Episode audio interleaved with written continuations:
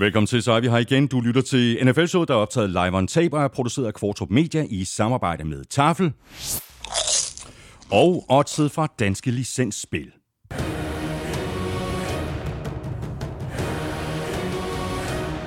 Husk, at man skal være minimum 18 år og spille med omtanke. Har du brug for hjælp til spilafhængighed, så kontakt Spillemyndighedens hjælpelinje Stop Spillet eller udluk dig via Rufus. Regler og vilkår gælder. Og så er Hello Fresh med os igen som partner for sidste gang i den her omgang, og det betyder så, at øh, det er ved at være sidste udkald, hvis du vil spare op til øh, 725 kroner på dine fire første måltidskasser med vores kode FRESHNFL. HelloFresh.dk er adressen, og koden er altså FRESHNFL. Mere om øh, Hello Fresh senere her i udsendelsen, hvor du også kan glæde dig til ugens spiller fra Tafel, Oddset Quiz, Tips 12, Spiltip til Oddset.dk, det quiz fra Armstrong, Crazy Stats fra Willumsen, og derudover så går vi selvfølgelig alle kampene fra uge 5 igennem.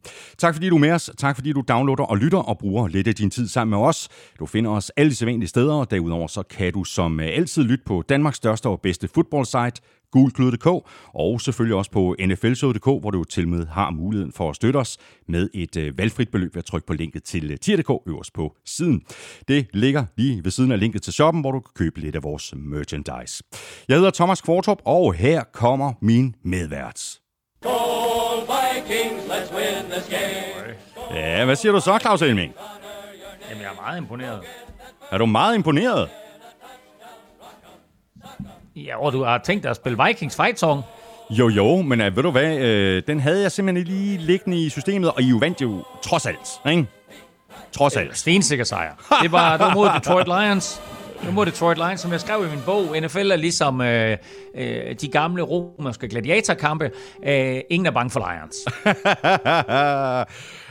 øh, Claus, vi sidder jo ikke, vi sidder jo ikke face to face faktisk. Du er i den anden ende af landet, du er i Kolding, og du er med på en, øh, en forbindelse, og vi kan faktisk ikke se hinanden. Vi havde lavet, vi forsøgte at lave sådan en lille setup, øh, hvor, øh, hvor vi kunne se hinanden samtidig med, at vi taler. Men, men det duede ikke. Nej, FaceTime er lort. FaceTime men, men, men, men, prøv høre, men, men prøv at høre, jeg vil sige det på den måde, at vi igennem årene har haft øh, forskellige udsendelser, hvor øh, vi har været forskellige steder i verden. Og jeg kan huske, at der var en udsendelse, hvor jeg var i Østrig, hvor jeg omtalte en meget, meget smuk udsigt, jeg havde, og den her, den står næsten mål med det. Jeg er i Kolding, jeg er indlogeret på Hotel Kolding Fjord, og jeg kigger ud over fjorden.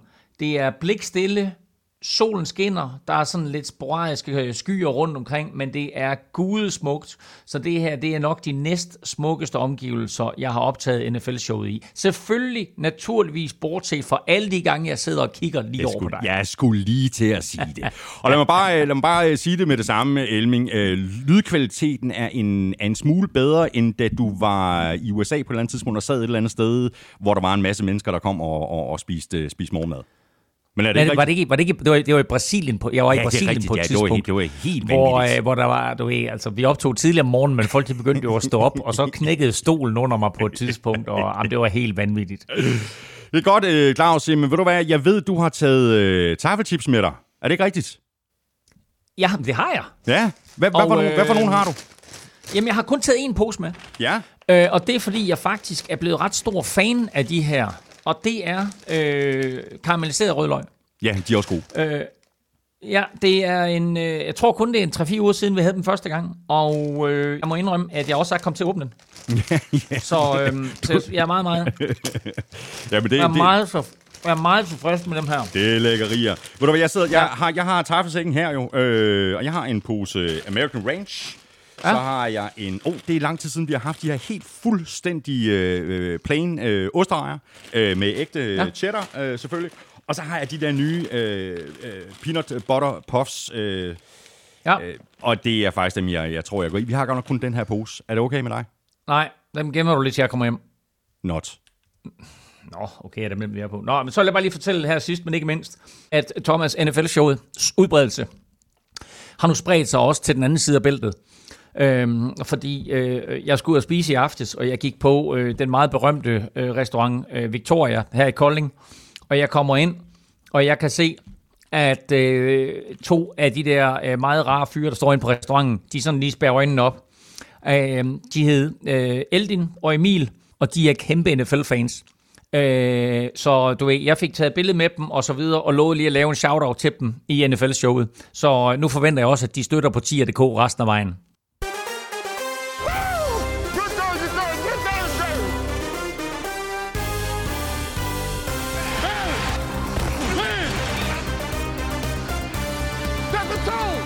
Sikke en spillerunde, vi igen fik her i uge 5. Vilde kampe, masser af point, crazy comebacks og endnu en gang flere opgør, der gik i overtime. Cardinals er stadig ubesejret, og Lions og Jaguars er fortsat uden sejre.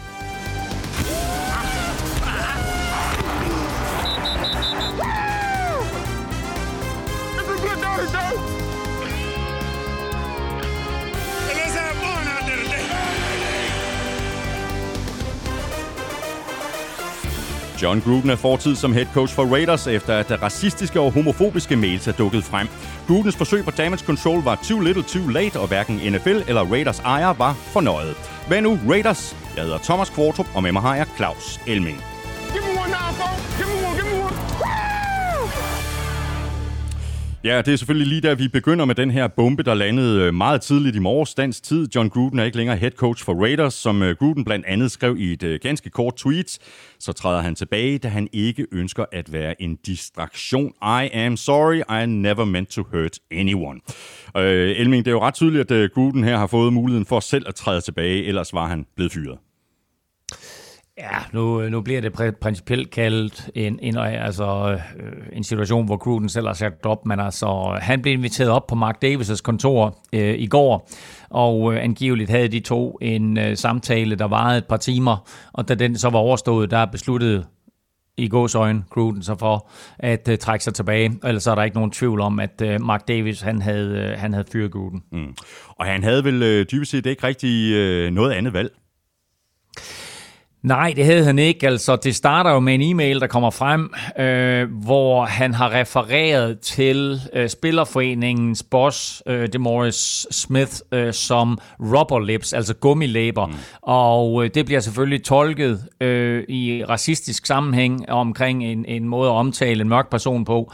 Øh, selv siger Gruden på det tidspunkt, at rubber lips øh, i hans øh, optik betyder en, eller hans øh, ordbog betyder en, øh, en person, person, som øh, taler lidt med kløvet tunge, mm. øh, altså som man ikke kan stole på. Øh, men efter det er der så kommet flere mails frem. New York Times har været toneangivende i at få fat i de her forskellige mails.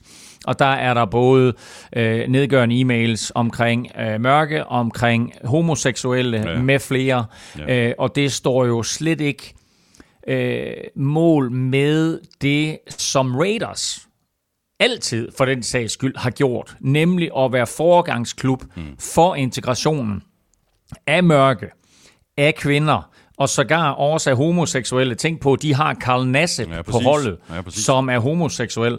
Øh, den eneste åbne homoseksuelle, som, øh, som så om er på et hold i NFL. Der er sikkert flere, men, men de har så ikke, de er så ikke kommet ud af skabet endnu. Der har Raiders aldrig været bange for at være first mover. Det var dem, der ansatte den første sorte head coach mm. i, i Art Snell. Det var dem, der, øh, der ansatte den første øh, kvinde til øh, direktionsgangen, og det er også dem, som har øh, Carl Nassib. Så, så på den måde har Al Davis, Mark Davis' øh, nu afdøde far, øh, har han altid været forgangsmand i NFL. Øh, Mark Davis øh, ligner jo lidt en idiot, når man kigger på ham, men han har fortsat sin fars øh, visioner for, for, for Raiders, øh, og derfor så øh, er det her uforenligt med det, som Raiders står for, og de mails, som Gruden har sendt. Og hvordan i alverden kommer, øh, kommer Raiders videre herfra? Ja, altså man kan sige, øh, jeg vil våge påstå, at det startede i weekenden øh, med, med det nederlag til, til, til Bears, altså holdet øh, består jo af 70-75% mørke, og jeg tror ikke, at de gav sig 100% for Gruden. De stolede ikke på ham over en dørtærskel, og de der mails der var med til, at, øh, at, at jeg tror, de, de ønskede ikke, at han skulle være i organisationen. Øh, Mike Mayock fortsætter indtil videre som general manager. Øh, øh, special teams coachen, der også har fungeret som assistant head coach, overtager midlertidigt jobbet. Øh, og jeg forestiller mig, at han gør sæsonen færdig øh, for Raiders, og så kommer der en ny head coach ind til næste år, og så spørgsmålet, hvor stærk en head coach det er, om han kræver, at Mike Mayock bliver fyret og får lov til at sætte sit eget hold. Øh, altså, øh, ikke, ikke spiller øh, truppen, men, øh, men, men mere hele organisationen bag, øh, både general manager, øh, assistant coach, etc. etc., etc. Mm. Og hvad med øh, Gruden? Han skal nok øh, heller ikke umiddelbart regne med at komme tilbage på øh, tv som kommentator, sådan lige forløbig. De her mails er sendt, mens Gruden var ekspertkommentator på Monday Night Football. Så Gruden er færdig i fodbold på alle niveauer. Øh, han har tjent mange penge. Øh, han har været tre et halvt år hos, øh, hos Raiders nu her, og øh, har jo øh, angiveligt fået 10 millioner dollars om året, så han kommer ikke til at lide nød. Øh, man kan sige det på den måde, at jeg tror ikke, Mark Davis nødvendigvis er utilfreds med, at han slipper af med Grudens løn. Um, de har fået en god start på sæsonen. Uh, Raiders, de var 3-0, så taber de godt nok to i træk her. Um, men tænk på, uh, Raiders har ikke været i slutspillet uh, i de sidste tre sæsoner. Uh, og uh, der var altså der var jo snak om, og vi har også snakket om det NFL-showet, uh, om Gruden fik lov til at, at, at, at være træner i de her 10 år. Han fik jo en fuldstændig vanvidskontrakt, fordi Mark Davis jo partout ville have John Gruden. Og så uh, krøb han til kors så gav Gruden en 10-års kontrakt til 100 millioner dollars, øh, som jo var fuldstændig uhørt, øh, både størrelsen på kontrakten, men også længden. Øh, og nu her får han altså lige pludselig en exit-mulighed, og den tror jeg, at han på en eller anden måde er glad for, at han har fået. Mm. Men øh, undskyld, det kan godt være, at jeg husker forkert, men var, var hele den her kontrakt, var den ikke øh, garanteret, uanset øh, om han øh, røg før tid?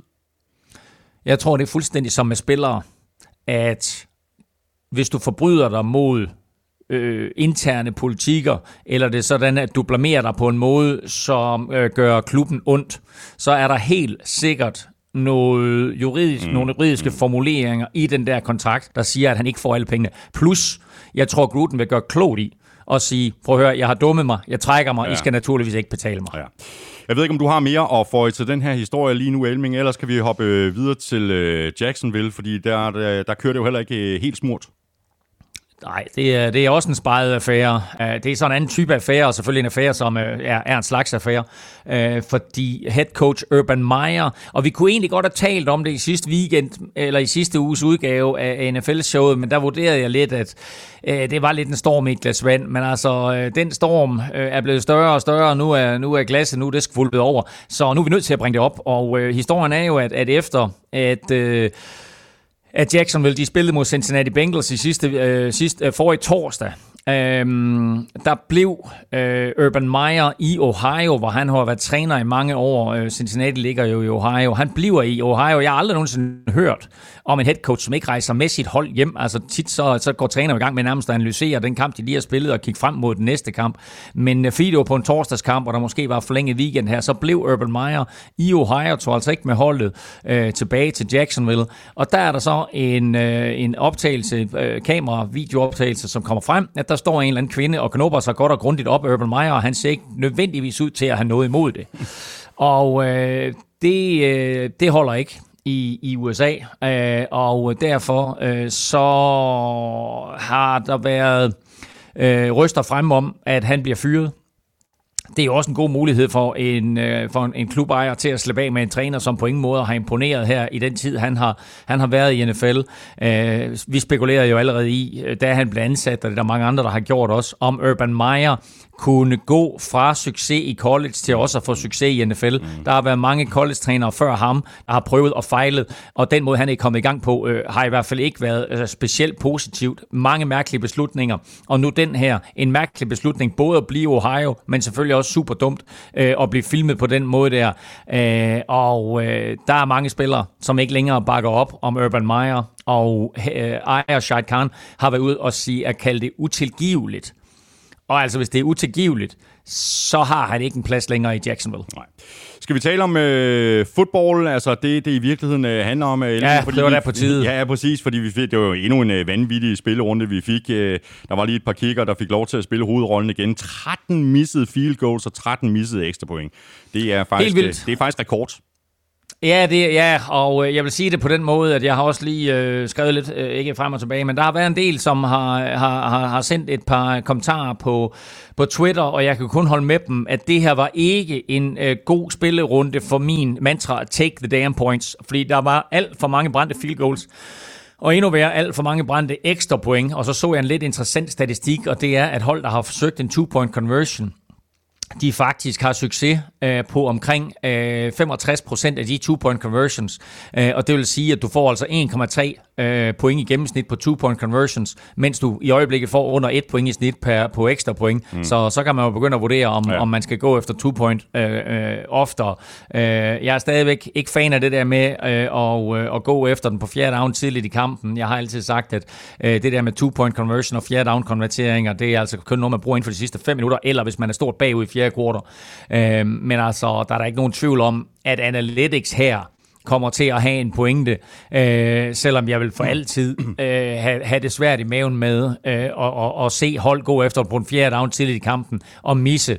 Øh, så øh, det var en, en skidt, skidt weekend for, for kicker hele vejen rundt i NFL. Spørgsmål her fra øh, Henrik Drejer Andersen. Han skriver sådan her. Igen i denne spillerunde var der fokus på kickerpositionen, både for det gode og for det dårlige. Hvorfor er det, at man ikke laver dobbeltdækning på den position, ligesom man har det på de fleste andre positioner? I håndbold, der skifter man straffekast skytte, når en spiller misser et straffekast. Det kunne vel også fungere i NFL? Det kunne det, men øh, det er ganske simpelt. Man vil gerne bevare så mange pladser på mandskabet til spillere, der skal løbe bolden, kaste bolden, takle bolden, gribe bolden, øh, og så få pladser til dem, der skal sparke til bolden. Så der er en ponderplads, og der er en kickerplads, og sådan har det traditionelt været. Nogle år, øh, nogle klubber, det er længe siden, vi har set det, men de har haft det, man kalder en kick-off specialist, som udelukkende tog sig af kick-offs, øh, men det er der ikke nogen klubber, der har øh, i, i øjeblikket. Nogle klubber lader kickeren håndtere det, andre lader punteren håndtere det, men man tager kun to pladser til de to positioner. Resten skal besættes af alle dem, der ikke har noget med foden at gøre i fodbold. Mm. Og lad os bare lige øh, tage lidt øh, andre nyheder også, øh, inden vi hopper i kampen. Øh, den helt store nyhed set med danske briller, det er selvfølgelig Hjalte Froholt, og at han nu er i Cleveland, da Browns jo øh, hapsede ham fra Texans practice squad i sidste mm. uge. Det er vanvittigt store og fede nyheder, det her. Selvfølgelig ikke mindst for Hjalte. Men prøv at høre, øh, nu har jeg lige Hjalte nyheder, og så har jeg faktisk Philip Andersen nyheder bagefter, fordi vi kan lige starte med Hjalte, og det er, at han selvfølgelig der i sidste uge, uh, out of nowhere, faktisk et par timer efter vi er færdige med NFL-showet i sidste uge, uh, der kommer det frem, at uh, Cleveland Browns har hentet ham på Texans practice squad. Og når en anden klub henter en spiller på, eller når en klub henter en spiller på en anden klubs practice squad, så skal han signes til 53-mandstruppen. Det vil sige, så kan han ikke ryge på Browns' practice squad. Så nu er han i 53-mandstruppen for Browns. Browns har haft nogle udfordringer med skader på den offensive linje, plus at de kigger lidt frem og siger, okay, hvis vi, skal, vi har en lang sæson her, vi har formodentlig også et slutspil, vi vil gerne være garderet på den offensive linje.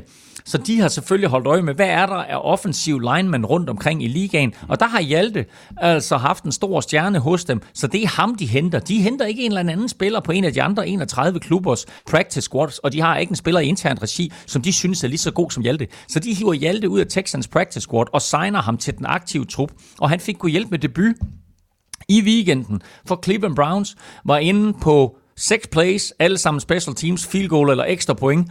Og øh, jeg talte lige kort med hans far. Det er sådan i Cleveland, de er nogen, der er lige så lukket som, øh, som New England Patriots, så al, al kommunikation med Hjalte kommer til at gå igennem presseafdelingen nu. Men jeg skrev lige kort med hans far i aftes, der sagde, at han har talt med Hjalte, og Hjalte var super glad øh, for skiftet, og nu altså også øh, var inde på de her plays her øh, i den der fuldstændig vanvittige kamp mod Chargers, som vi kommer tilbage til senere. Ja. Og så havde du andre gode øh, nyheder. Med hensyn til film Ja, men så, du, hvad, siger du? Ja, så er du andre gode øh, danske jamen, nyheder.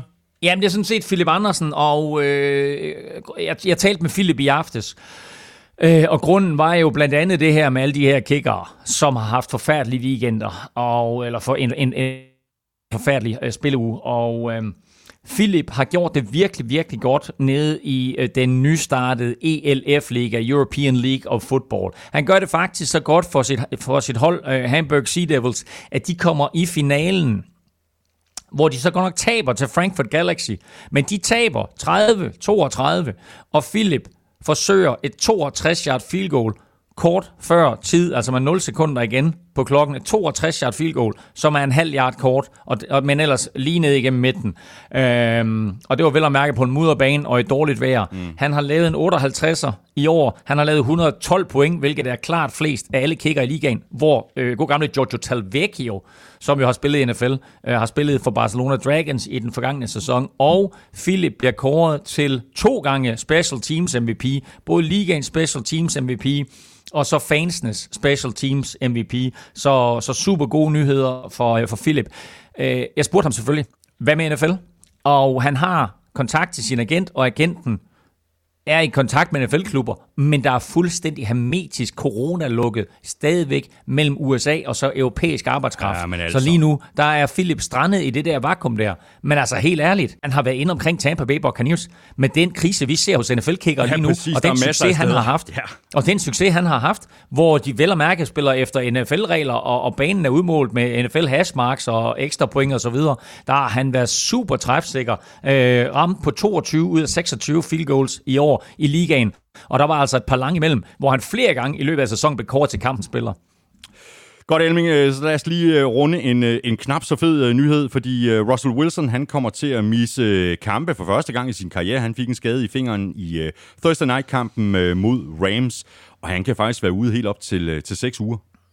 Ja, det er selvfølgelig en katastrofe for et Seahawks-mandskab, der i forvejen har det svært, og hvor man kan sige, at de har vundet mange kampe, fordi de har haft Russell Wilson, og fordi han har skjult, at resten af holdet ikke er særlig godt. Uh, I forrige uge uh, fik han faktisk sin sejr nummer 100, og dermed så er han sammen med Peyton Manning den eneste quarterback, der har formået at vinde 100 kampe i NFL på sine første 10 år i sæsonen, eller for sidste 10, uh, første 10 år i ligaen. Og han har startet samtlige kampe, siden han var rookie. Nogle gange har han selvfølgelig haft nogle småskavanker, men han har stået der uge efter uge. Her, der øh, kaster han bolden, slår den ned i hjelmen på Aaron Donald, og øh, kommer tilbage ind på banen, men må så udgå og kan ikke fuldføre kampen. Og ind kommer Gino Smith i, i stedet for, øh, som så er quarterback i de kommende spilleuger mm, for, mm. for Rams. Men, øh, men øh, det her det er en katastrofe selvfølgelig, for, for, for Seahawks, fordi han er, han er Seahawks. Altså kortere kan det ikke siges. Russell Wilson er Seahawks. Ja, præcis. Så øh, har vi en, en anden skade. Vi kan lige tage nogle øh, skader. Der er desværre en, en, en masse af dem, og vi, vi tager ikke dem alle sammen her i begyndelsen af udsendelsen. Vi runder også nogle af dem i, i kampgennemgangen. Men øh, Juju, han øh, ser også ud til at ryge på injured reserve med, med den skulderskade, som han pådrog sig i øh, kampen imod øh, Broncos. Nej, ved du hvad, det er endnu værre. Juju, han er færdig for sæsonen. Han kommer til at være ude minimum øh, fire måneder, han skal opereres i skulderen, uh, så Steelers, de ser ikke Juju Smith-Schuster igen. Um, han er faldet lidt ud af det her angreb, altså fra at han skulle overtage fra Antonio Brown, og han skulle blive nummer et receiver i Pittsburgh. Uh, det er jo aldrig kommet til at ske. Uh, og nu er Chase Claypool kommet ind, og der er andre, som, som er jeg ved ikke, om de er bedre spillere, men der bliver i hvert fald kastet flere bolde til dem, og de har haft større succes end Juju Smith-Schuster, så selvom han fik en fantastisk karriere, eller fantastisk start på karrieren, da, da han ligesom var receiver 2 efter Anthony Brown, så har han gået lidt i stå. Øh, det betyder ikke, at de ikke kommer til at savne ham. Selvfølgelig gør de det, øh, og forhåbentlig så øh, kommer Juju Smith-Schuster tilbage på, på, på, på sit gode gamle niveau, men han er ude og kommer ikke til at spille flere kampe i år. Saquon Barkley, han er også ude. Han, øh, han er heldigvis ikke ude for resten af sæsonen. Han blev også skadet i weekenden. Han ser ud til at skulle sidde ude mellem øh, to og fire uger. Og det er faktisk gode nyheder, fordi da han øh, bliver ramt der og vrider rundt på anklen, der tænkte jeg, au, au, au, au, den er slem han er, det, det kan være sæson øh, skade igen, igen, ja. ikke? Altså, han har ikke spillet ret meget øh, i sin korte NFL-karriere på grund af skader, og jeg synes, at han lige var kommet tilbage på, på et fint niveau, Saquon Barkley, øh, har virkelig gjort det godt her i de første spilleuger, og så kommer den skade der, og du kunne se frustrationen, du kunne se ærgelsen, øh, du kunne se bekymringen i hans ansigt, da han kørt for banen. Og heldigvis så er det øh, en øh, forvredet ankel, mm. øh, forstuet ankel, og altså ikke en brækket ankel, og dermed så kun en pause på to til fire uger. Og så er George Kittle, han er også ude med en skade igen igen, og han er blevet sat på injured reserve. Ja, altså han har jo slet ikke haft den sæson, som mange 49ers-fans havde, havde håbet og forventet. Er slet ikke blevet brugt øh, på den måde, som, som vi har set i de forgangne sæsoner. Han har selvfølgelig også været ramt af, af skader her øh, i, i ja, både sidste år og forrige år. Og det er jo, når man spiller så fysisk og så brutalt, som han gør, så vil de der skader komme. Men det er nu engang den måde, det er sådan, at han spiller fodbold på. Ja. Men hans produktion har slet ikke stået mål med, med, den, med hans kontrakt og den måde, som mange fans havde håbet at se George Kittle på. Og det er så noget, som jeg tænker, der skal Kyle Shanahan lige bruge tiden til at, overveje, hvordan de får George Kittle tilbage ind i angrebet, når han kommer tilbage fra injured reserve. Yeah. Og så kan vi lige runde lidt uh, trades eller pickups, fordi uh, Cowboys de forsøgte at finde en trade partner til uh, linebacker Jalen Smith, og da det mislykkedes, så, jamen, så blev han fritstillet, og så blev han samlet op af Packers. Og det er helt vildt, ikke? Altså, øh, i 2000, og jeg tror, han blev draftet i 2015 eller 16, ikke? Han får en skade i college i sit sidste år, og øh, falder til anden runde. Alle havde talt om ham som et første runde pick. Han falder til anden runde. Der er billeder øh, fra hans hjem, hvor han øh, bryder sammen i grådet, da han bliver draftet af, Dallas Cowboys. Ikke fordi han var ked af at blive draftet af dem, men fordi han var lykkelig mm. over at blive draftet så højt.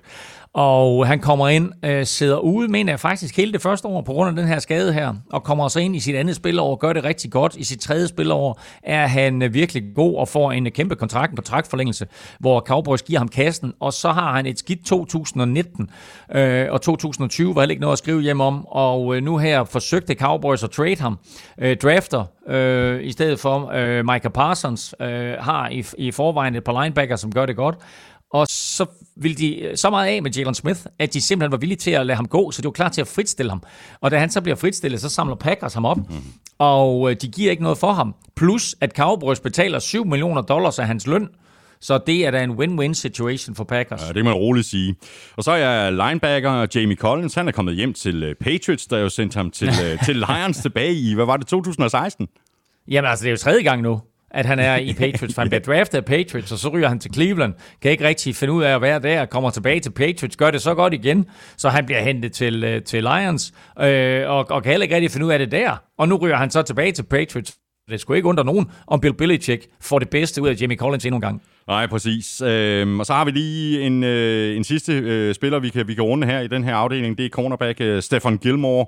Han er ja. ikke længere hos Patriots. Han er jo blevet øh, traded til Panthers, der så har sendt et øh, 6. rundevalg i 2023 til New England. Det er super billigt, men det er også mere end Patriots, de så ud til at få ud øh, af Stefan Gilmore, fordi de har jo sagt i lang tid, hey, vi trader Stefan Gilmore, og de kunne rigtig, de kunne rigtig finde en trade partner, og så, øh, så øh, begynder de at snakke om, så fritstiller vi ham.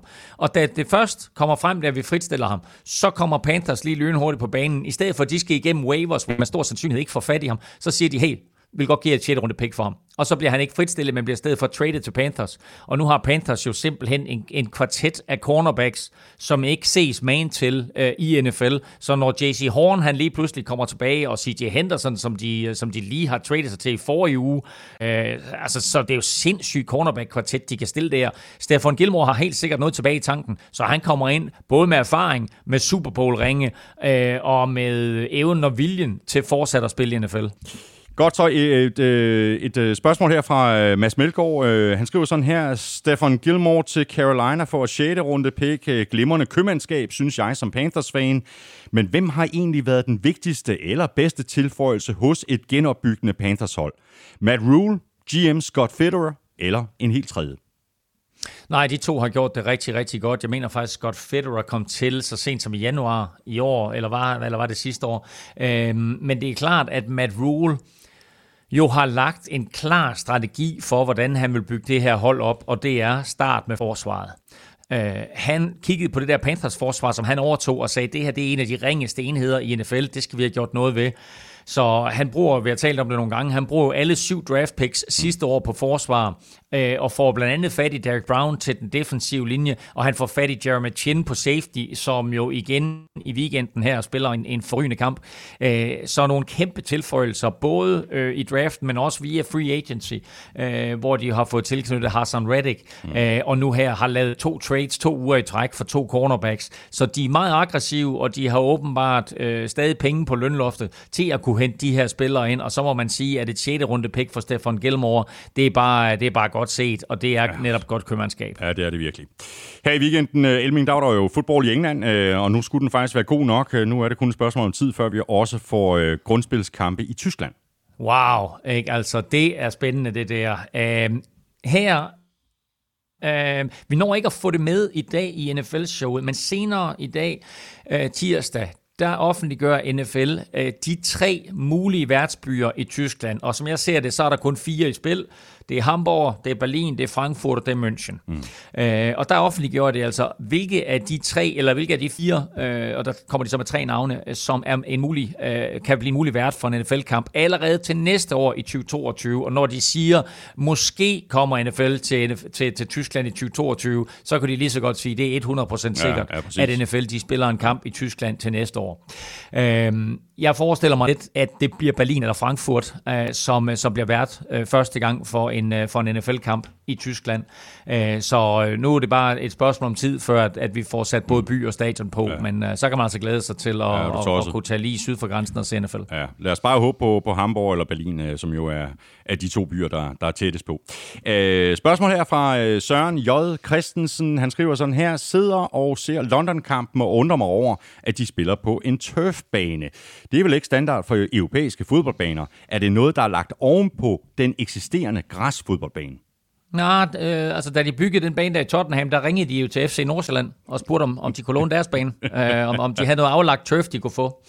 Øhm, og øh, kort fortalt, så er det faktisk ikke turf, der ligger ovenpå græsset i Tottenham. Det ligger under græsset i Tottenham. Så når NFL-banen skal tages i brug, så kører man faktisk græsset væk fra, øh, fra, fra Tottenham. Det bliver kørt sådan ud i siderne og ud under stadion, og så løfter man faktisk den her turfbane op. Så det tager kun omkring en halv time at tage den fra en græsbane til en, øh, til en kunstgræsbane, som, øh, som de så spiller de her NFL-kampe på. Det er, det er prøv lige at YouTube, det er, fordi der det ligger en YouTube-video ja. med, hvordan det, sådan, at det her det foregår. Det er altså højteknologisk. Ja, det er det virkelig. Det er crazy. En halv time, øh, så har man lige skiftet græs ud med turf eller omvendt.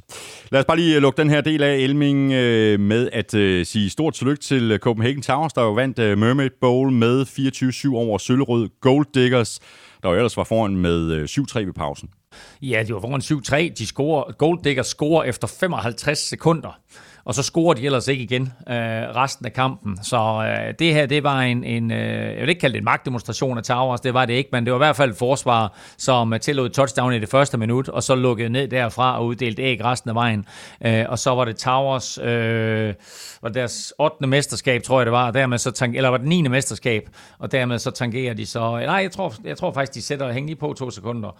Øh, nu tager jeg den lige her, fordi øh, jeg skrev faktisk selv artiklen, så jeg burde jo vide det øhm, Mermaid Bowl resultater. Det ligger ind under, hvis man går ind på Google Klud og går ind under DAF, så kan man faktisk se resultatet af alle Mermaid Bowls, og det var deres 9. Det var deres 9. Mermaid Bowl sejr, øh, Copenhagen Towers, og dermed så er de det hold i Danmark, der har vundet flest øh, igennem tiden, overhaler Triangle Razorbacks, der i godsøjne kun har vundet 8.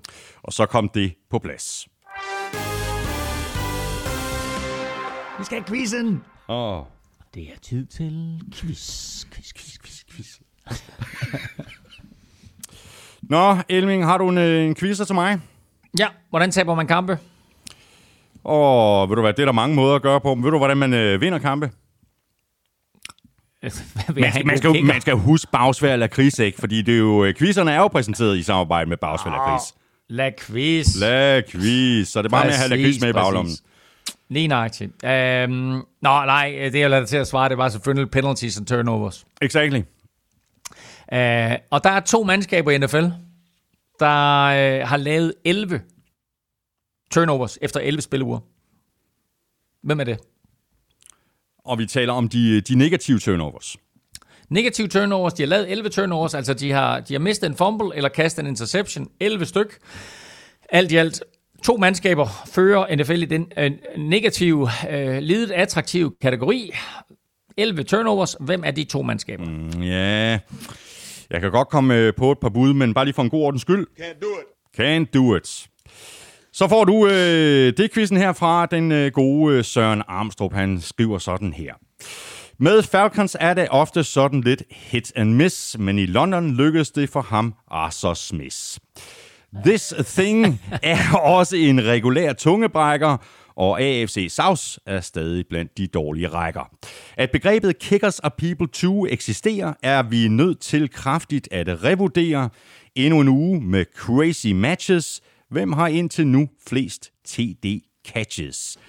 Altså, hvem har grebet flest touchdowns indtil videre i sæsonen? Øh, gerne en øh, top 5. Øh, der, der er okay. en nummer 1, og ja. fire, der deler andenpladsen. Ja. Ja, men jeg er ret sikker på, at jeg ved, hvem nummer et er, fordi det stusser jeg nemlig over, at han førte. Jeg ved ikke, hvem de andre er. Nej, men det vender vi tilbage til. Men jeg kan prøve at mig frem til ja, det. Ja, må ikke, du kan.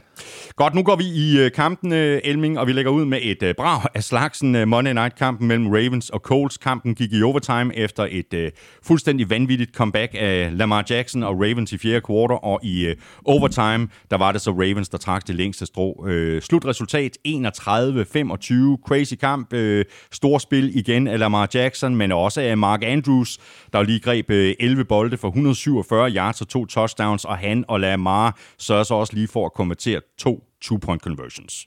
Jamen, det var, det var en helt fuldstændig vanvittig kamp, og Coles, de må bare sidde tilbage og ryste på hovedet og tænke, hvordan bare vi har siddet med at tabe det opgør. Frank Reich har faktisk lige været ude i dag øh, og sige, at han fortryder, at han var så konservativ til sidst i fjerde kvartal, fordi de skulle have lukket den der kamp. Øh, men altså, øh, Ravens og Lamars comeback vil gå over historien, apropos øh, quotes, så sagde John Harbaugh, at det var den vildeste præstation, han nogensinde har set af en quarterback, det som Lamar han præsterede i fjerde kvartal. Ravens er bagud med 25-9, det vil sige, de er bagud med 16 point. De kan ikke få tingene til at fungere overhovedet. Deres angreb har været lukket ned hele dagen. De kan ikke løbe bolden. Øh, Lamar har også svært ved at kaste den. Han har da fumblet en enkelt gang på 1 linjen hvor Ravens faktisk er lidt heldige, fordi Coles de scorer på det fumble return, men Darius Leonard bliver dømt for at have kastet bolden fremad øh, til en holdkammerat, så i stedet for at få et touchdown, så, så fik de altså bare bolden. Øh, men så out of nowhere, så begynder den her kastende running back, som vi jo har refereret en del mm, til mm. Lamar Jackson om, øh, så begynder han så at ramme sin receiver, og ikke mindst, som du siger, tight end Mark Andrews, som øh, Colts slet ikke kunne håndtere der sent i kampen. Der er en saying i NFL, som jeg også tror, vi har brugt en par gange i, i NFL-showet, der hedder, at når en kamp skal vindes, så skal man tænke mere spillere, end man skal tænke plays. Og her, der tænkte Ravens, og især Lamar Jackson, der tænkte de Mark Andrews. Fordi, fordi nede 25-9, der griber han to touchdowns, og to two-point conversions, altså 16 point og udligning. Ja. Kampen går i overtime. Her griber han, uh, griber han endnu en bold, uh, inden Lamar han så kaster det vindende touchdown til uh, Marquise Brown, som også havde en god kamp. Ja. Uh, han griber ni bolde for to touchdowns, inklusive altså det afgørende her i overtime. Så Lamar, Mark Andrews og Marquise Brown, kæmpe kamp, eller ej, lad os kalde det kæmpe fjerde quarter overtime for Ja, dem. præcis. Og må ikke, at uh, Ravens lever med, at uh, deres stime med kampe med over 100 yards på jorden nu er, er blevet brudt, trods alt. Og altså, det, det er lidt ligegyldigt i den store sammenhæng, men altså, man kan sige det på den måde, gode hold, de finder en måde at vinde kampe på. Og jeg kan huske, at jeg for nylig i et radiointerview øh, sagde om Ravens, at de med Justin Tucker og Lamar Jackson gav sig selv chancen for at vinde hver uge. Her der er de. De er nede i sækken. Øh, de kommer hurtigt bagud i første halvleg, hvor Coles de lukker helt ned for, for Ravens øh, running backs og Lamars egen løb. Øh, men da kampen den så nærmest er tabt, så går der jo Joe Montana i den for, øh, for Lamar, mm. og så øh, kaster han Ravens ned ad banen to gange. Øh, det fører til det her touchdown af, af, af Mark Andrews, øh, eller det første touchdown af Mark Andrews, vil jeg hellere sige. Der løber de ikke bolden en eneste gang på hele angrebsserien, og det er ikke noget, man normalt øh, ser fra Ravens. Og på det andet touchdown af Mark Andrews starter måske, hvad ved jeg, to løb på den der ja, angrebsserie ja, der. Ja. Øhm, Colts fik sat en prop ret hurtigt i, øh, i, i løbeangrebet for Ravens. Øh, og, og, og det er først, da Ravens beslutter sig for at sadle om, hvilket er ret imponerende, at de kan det så sent i kampen, at det går helt amok med Lamars kast. Han når altså op på personlig rekord, 442 yards og fire touchdowns. Men de ender så med kun at løbe bolden for 86 yards, så rekorden der for flest kampe med 100 yards i træk, den stopper her. Øh, og dermed så er den altså nu meget passende, kan man sige, delt mellem Ravens og Steelers på, øh, på 43 kampe. Mm. Og må ikke et eller andet sted, øh, der sidder Broncos head coach Vic Fangio stadigvæk og, og skummer en lille bitte smule. Det her, det var vel øh, den øh, bedste præstation, vi har set fra Carson Wentz i øh, Colts uniform. Øh, 25 af 35 for 402 yards og to touchdowns. Øh, så det kan Colts da i det mindste tage med sig fra kampen. Øh, mm. Det var så omvendt ikke den øh, allerbedste aften for Rodrigo Blankenship. Han havde jo chancen for at afgøre kampen. Ja, altså Wentz var god, men øh, Rodrigo Blankenship, han havde en katastrofal aften, og det kostede både ham og Coles, og den starter faktisk allerede inden kampen, fordi den her normalt øh, stensikre kigger, øh, der jo ligner lidt den der øh, brille-emoji, han bliver skadet i opvarmningen, og det kommer til at koste dem sejren. Han brænder et ekstra point, og han brænder også et 47 field goal med 10 sekunder, eller ikke engang med 10 sekunder, hvad er der tilbage? Er der 5 sekunder igen, eller mm, et eller andet, mm. ikke? Øhm, eller 0 sekunder er der vel sagtens, så det er vel kampens sidste play overhovedet. Øhm, Mark Andrews udligner for, for Ravens der med sit touchdown og two-point conversion, og der er der 37 sekunder igen, øhm, og Carson Wentz formår altså på den der korte tid at føre Colts op på Ravens 29 linje. Blankenship kommer ind, men han, øh, han hiver den til venstre, og så går kampen jo i overtime.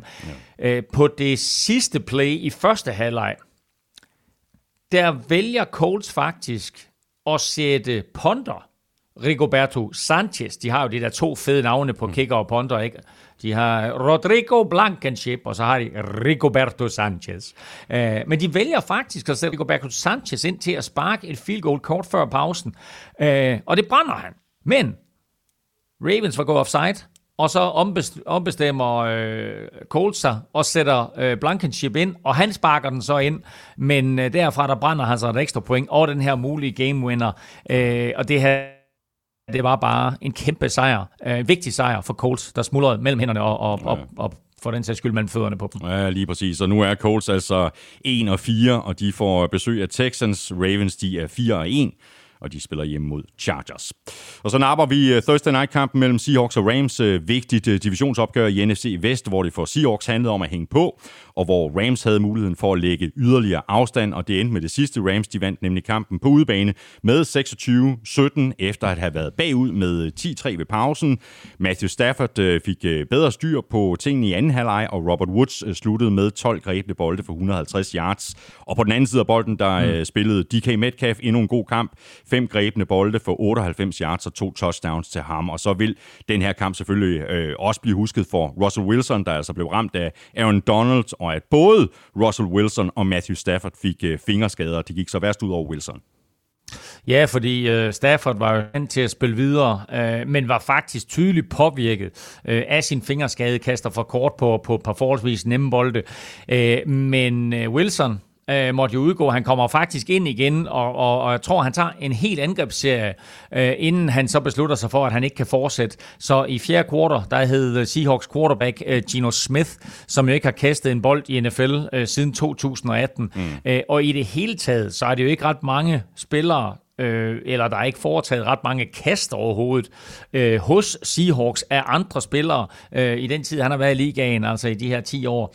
Øh, helt præcist har der kun stået andre navne på kast, øh, end Russell Wilson, på 52 kast i de sidste 10 år. Øh, og kun fem kun fem kast er ikke foretaget af Russell Wilson siden 2016. Ja, det er crazy. Øh, han har ikke mistet en eneste kamp, øh, ganske få snaps, og aldrig en quarter, som han gjorde i torsdags. Øh, Seahawks, de er 2 og 3 nu. Og man kan se lidt på det på den måde, at, at, at uden Wilson, der kan den her sæson jo gå helt, helt galt for dem. Men på den positive side, så møder de altså Steelers, Saints og Jaguars de næste tre uger, inden de så har en fri uge. Så kan Gino Smith holde sammen på det og vinde to eller måske alle tre kampe, så lever håbet der om en, en playoff-plads, og at, at Ross Wilson kan nå tilbage hurtigt. Mm. Rams de havde jo øh, flest yards øh, offensivt, øh, vandt også øh, time of possession, men de skal have ryddet øh, op i alle deres penalties, skal de ikke?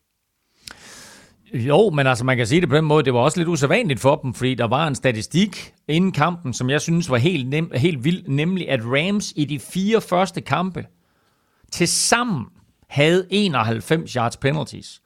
Altså det er jo, hvad Vikings har på en, en halvleg, øh, og det er klart, at, at, at det har været med til at vinde kampe for Rams.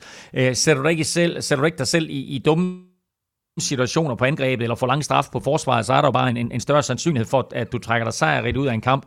I torsdags, der fik Rams lige pludselig 85 yards i penalties, altså næsten lige så meget, som de har haft i de fire første kampe. Blandt andet en, en lang pass interference, som på det næste play førte til DK Metcalf touchdown.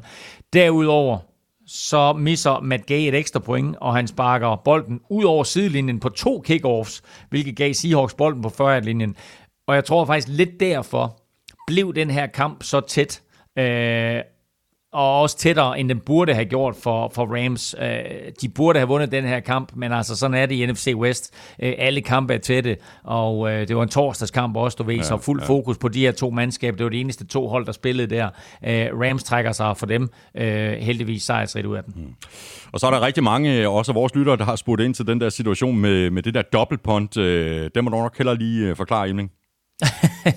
ja, altså, øh, øh, jeg var forvirret, og det var både kommentatorer og lidt usædvanligt faktisk. Også øh, regelekspert og den tidligere dommeransvarlige Mike Pereira, øh, de var, de, altså, der var stor forvirring, og, og han havde svært ved at finde ud af det, og, og fik faktisk sagt noget forkert også.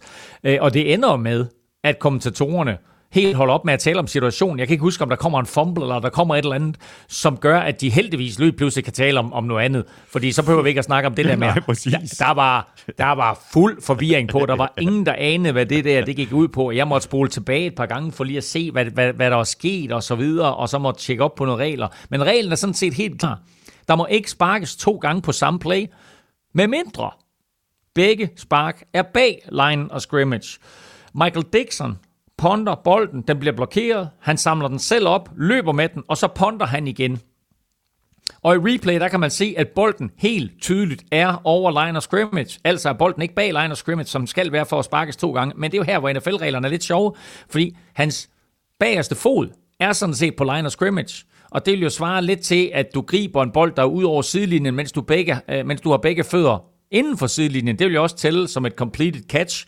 Øh, men den må reglerne skrevet på, der står der, at bolden ikke må være over line of scrimmage. Så hvad er bolden? Hvad er det for en, hvad, hvad er det for en type af regel, man forholder sig til? Mm, er det mm. selve bolden, eller er det ligesom når der bliver lavet et catch?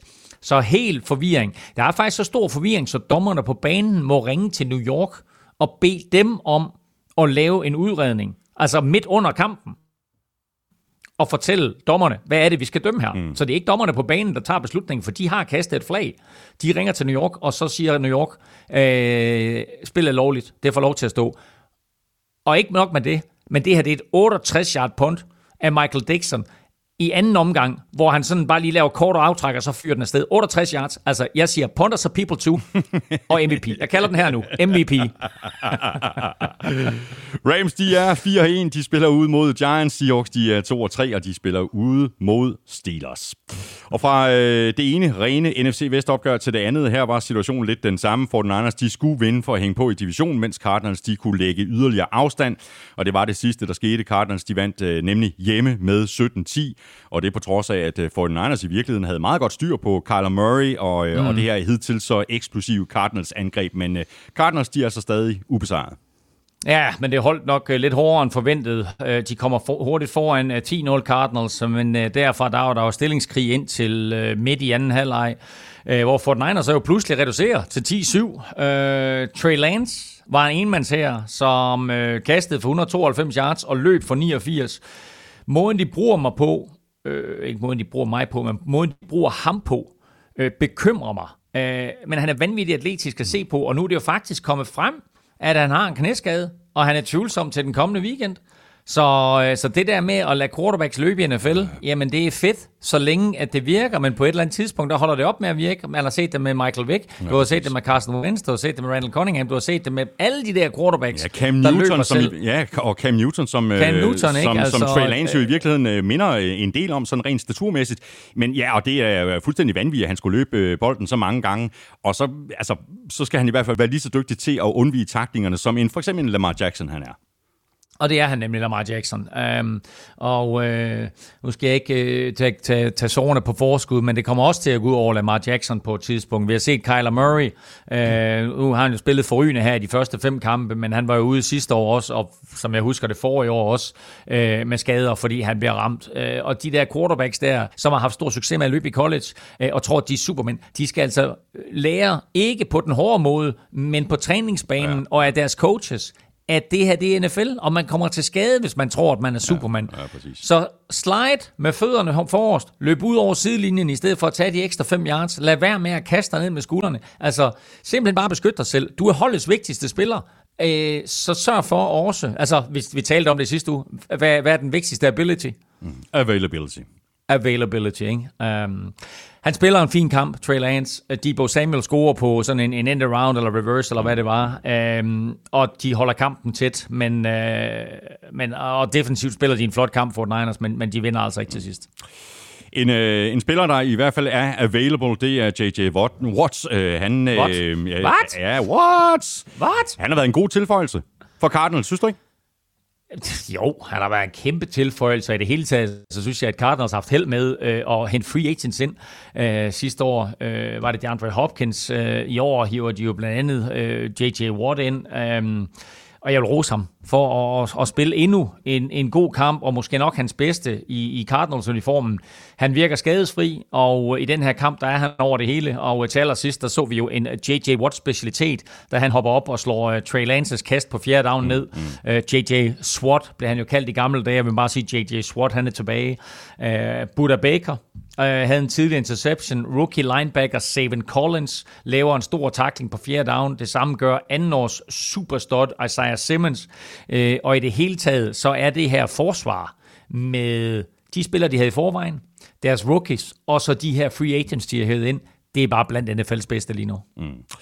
Så fik vi øh, som sagt øh, Trey Lance at se i en, øh, i en, i en hel kamp. Der var godt, og der var skidt. Det her det var så hans første start. Nu nævner du lige det her med, at J.J. Watt han slog, slog en bold ned på, på fjerde down og Kyle Shanahan, man må give ham, at han var forholdsvis offensiv på de her fjerde downs. Han gik på mm. dem fire gange, og man kan sige... Han det gik er, faktisk på dem fem gange. Fem gange, ja, det er rigtigt, ja. og, og den ene lykkedes. Ja. Det var tæt på, og øh, altså man kan sige, at for den skal Cardinals øh, kamp til stregen, det, det missede så i de, de afgørende momenter. Ja, men du har fuldstændig ret, fordi det er netop de der fjerde downs, vi skal fokusere på. Altså, øh, som sagt, de forsøgte her på fjerde down øh, fem gange i kampen, og de konverterede kun en enkelt, mens Cardinals forsvar, de jo altså så holdt stand fire gange. Blandt andet stoppede de Kyle Juszczyk på en fjerde down og en, hvor han pludselig stiller op som quarterback. Øh, men den falder de ikke for, Cardinals, og får ham stoppet øh, kort af en første down. Der var den der vand vittige tackling på mållinjen, hvor Trey Lance jo øh, kan se touchdown. Han skal jo bare ind over den linje der, det er da ikke noget problem. Og så bliver han simpelthen knust og kørt ned under græsset på 20 cm yard-linjen. Ikke? Altså, det er der ikke noget, der hedder 20 cm yard-linjen. Mm. Men det er fordi, det hedder 1 yard-linjen og halv yard-linjen. Mm. Lad os bare sige 20 cm før målstregen, der bliver han mødt af, jeg mener, det var Isaiah Simmons øh, og en spiller mere, og så bliver han stoppet. Altså, det tror jeg aldrig nogensinde, han har prøvet før, Trey Lance. Men de giver ikke op, øh, det her Cardinals-mandskab. Øh, og man må, man, man må rose Kyle Shanahan, øh, for Niners head coach, for at være aggressiv, men øh, det gav bagslag her. Mm. Øh, men hatten af for, for, for forsøget, og så bare ros også til, øh, til, til, til for Niners for en heroisk indsats, indsats mod et uh, Cardinals-mandskab, som jo på papir, på, på, på, på papir var, var kæmpe favoritter på forhånd. Ikke? Og Cardinals, de er altså nu 5-0, og de skal til Cleveland og spille mod Browns. For Niners, de er 2-3, og de får så lidt tid til at tænke over tingene. De napper nemlig en tidlig bye week. Og så videre til øh, London-kampen mellem Falcons og Jets. Den endte med en øh, Falcons-sejr på 27-20, 342 yards og to touchdowns til Matt Ryan. Og det europæiske publikum kan jo ikke brokse over underholdningen i den her kamp. Det, de fik, de fik en, en spændende kamp at se. Det gjorde det, men jeg talte med min lillebror, og han sagde, hold kæft, det var kedeligt. Nå. Men lige indtil Jets kommer tilbage. Fordi Falcons var jo totalt overlegne. De er foran 17-0. Øh, forfærdelig første halvleg øh, af Zach Wilson, hvor han rammer på 5 ud af 13 kast for, for 47 yards og har en interception også. Men så begynder det her comeback i anden halvleg øh, af Jets, og det går faktisk hen og bliver ret spændende. Og så kom de her 61.000 tilskuere, så kom de jo lige pludselig øh, i, i spil igen, og når, når vi ser de her London-kampe, så ved vi jo, at det er ikke Jets og Falcons fans. Øh, jo, der er også nogle Jets og Falcons fans. Men det er jo en NFL-fest, så derfor så er der jo fans for alle 32 hold, så de er der for at se en spændende kamp. De sidder ikke nødvendigvis og holder med enten Falcons eller Jets. De er der for underholdning, de er der for at se spillerne, de er der for at se de nye profiler, som for eksempel Zach Wilson og Kyle Pitts. Øhm, og der fik de så endelig noget spænding, fordi havde Falcons bare kørt den her hjem, så, var det, så, så er det med stor sandsynlighed været mm. en lortekamp. Nu kom der lidt spænding, ja, og man kan sige det på den måde. Falcons, jeg ved ikke, om det er NFL, der siger, der, der siger til Falcons, hey, lav lige lidt under. men, men sidst de var i London Falcons, der var de foran 21-0 mod Lions i fjerde kvartal og taber 22-21. Her, ikke, der er de altså foran 20-3 ved pausen, og det bliver alligevel spændende, men de holder fast og vinder. Ja, ja. Og så har vi jo talt rigtig meget øh, uh, Cordell øh, Patterson de foregående uger. Han øh, spillede også en rigtig fin kamp, men der var så en anden spiller, der stjal billedet, og det var tight end Kyle Pitts, der var her, der og alle vegne. Han greb ni bolde for 119 yards og et uh, touchdown, og her fik vi så set, hvorfor at Falcons de to Pitts så højt i draften med pick nummer 4. Vi har talt meget om Kyle Pitts. Alle eksperter har talt meget om Kyle Pitts. Dem, der har set ham i college, har set, hvor dominerende han er, og hvor fantastisk en atlet han er. Men vi har ikke fået det at se i NFL før i London. Og det kom selvfølgelig lidt på baggrund af, at Falcons de var både uden øh, Calvin Ridley og den anden receiver Russell Gage, så derfor så blev der flere muligheder for øh, Kyle Pitts til at vise sig frem, både fra tight end positionen, men også fra receiver positionen. Han griber ni bolde for 119 yards og touchdown, spiller en øh, suveræn kamp. Øh, og så nævnte du lige Cordell Patterson, og vi må sige også, at han fortsætter altså med øh, det her overraskende comeback. Han har 14 løb, han har syv grebne bolde, han har et enkelt kast, kunne hjælpe med, og så har han også kick returner. Altså, øh, det er jo, det er jo nærmest, altså, kan du huske Cordell Stewart? Ja, ja, ja. Ham, de kaldte Slash. Ja. Ikke? Altså, det her, det er den næste Slash, ikke? De hedder næsten det samme også, Cordell Stewart og Cordell Patterson. Så det her, det er Cordell slash Patterson. Øh, vildt, vildt, hvad Falcons og Arthur Smith har fået ud af ham indtil ja, videre. Ja. Og så var der altså lige ved, og næsten for Jets, at, øh, at de kunne fuldføre det her øh, comeback-forsøg i, i anden halvleg, men også kun lige ved. Altså gode takter på forsvaret. På angrebet, der var det vel i virkeligheden et skridt tilbage for Zach Wilson i forhold til kampen i forrige uge, øh, der mm. jo var klart hans bedste i NFL indtil videre. Ja, men jeg synes også, Falcons spillede ham klogt. Uh, de havde set på sidste uge, øh, og, og, og den her succes, han havde mod Titans, men, øh, men Falcons tog det dybe skud væk for ham. Øh, så de her plays, hvor han enten øh, bootleggede eller improviserede, og så bare huggede den dybt, øh, dem faldt. Øh, dem faldt Falcons simpelthen ikke for, eller de var bare på plads. Øh, I sidste uge, sidste uges sejr for Jets over Titans var vigtig både for Jets, men også for Zach Wilson. Gav ham både øh, succes, selvfølgelig en sejr, men også en masse selvtillid. Øh, og alt det der, det var der bare ikke i London. Så hvor han havde håbet på måske at bygge lidt videre på det, så, øh, så kom han lidt ned på jorden igen. Selvom han selvfølgelig får skruet noget, der minder om at komme back sammen sent i kampen. Men det var mere fordi Falcons laver to fumbles på tidspunkter, hvor de egentlig kan lukke kampen. Øh, Mike Davis fumbler, og var det Hayden Hurst, tror jeg, der fumblede også. Øh, og det er på tidspunkter, hvor hvis de scorer touchdown der, Falcons, jamen altså, så er der no way in hell, at Jets kommer back, øh, kommer tilbage. Nu her, der, øh, der laver de der fumbles, og så kommer Jets ind i kampen og formår faktisk at få nogle point ud af det, og så blev det heldigvis spændende, men, øh, mm. men heldigvis for Falcons trækker de så også det længste ja. strå. Og Falcons, de er øh, 2 og 3, Jets, de er 1 og 4, og begge hold, de er gået på øh, deres bye week. Og må ikke også, at uh, Jaguars uh, godt snart kunne bruge en uh, fri uge. Nu er de 0 og 5 efter, at de tabte med 39, nej 37-19 til Titans. Og Derrick Henry har det helt tydeligt ret godt med at spille mod lige præcis Jaguars. Nu er han nemlig op på uh, 14 touchdowns i karrieren mod Jags. Og det kan godt være, at Jaguars de forhindrer sådan de helt store løb fra Henry. Det længste var på 15 yards i den her kamp, men han kom stadigvæk op på 130 yards og tre touchdowns på 29 løb. Manden er for vild Elming.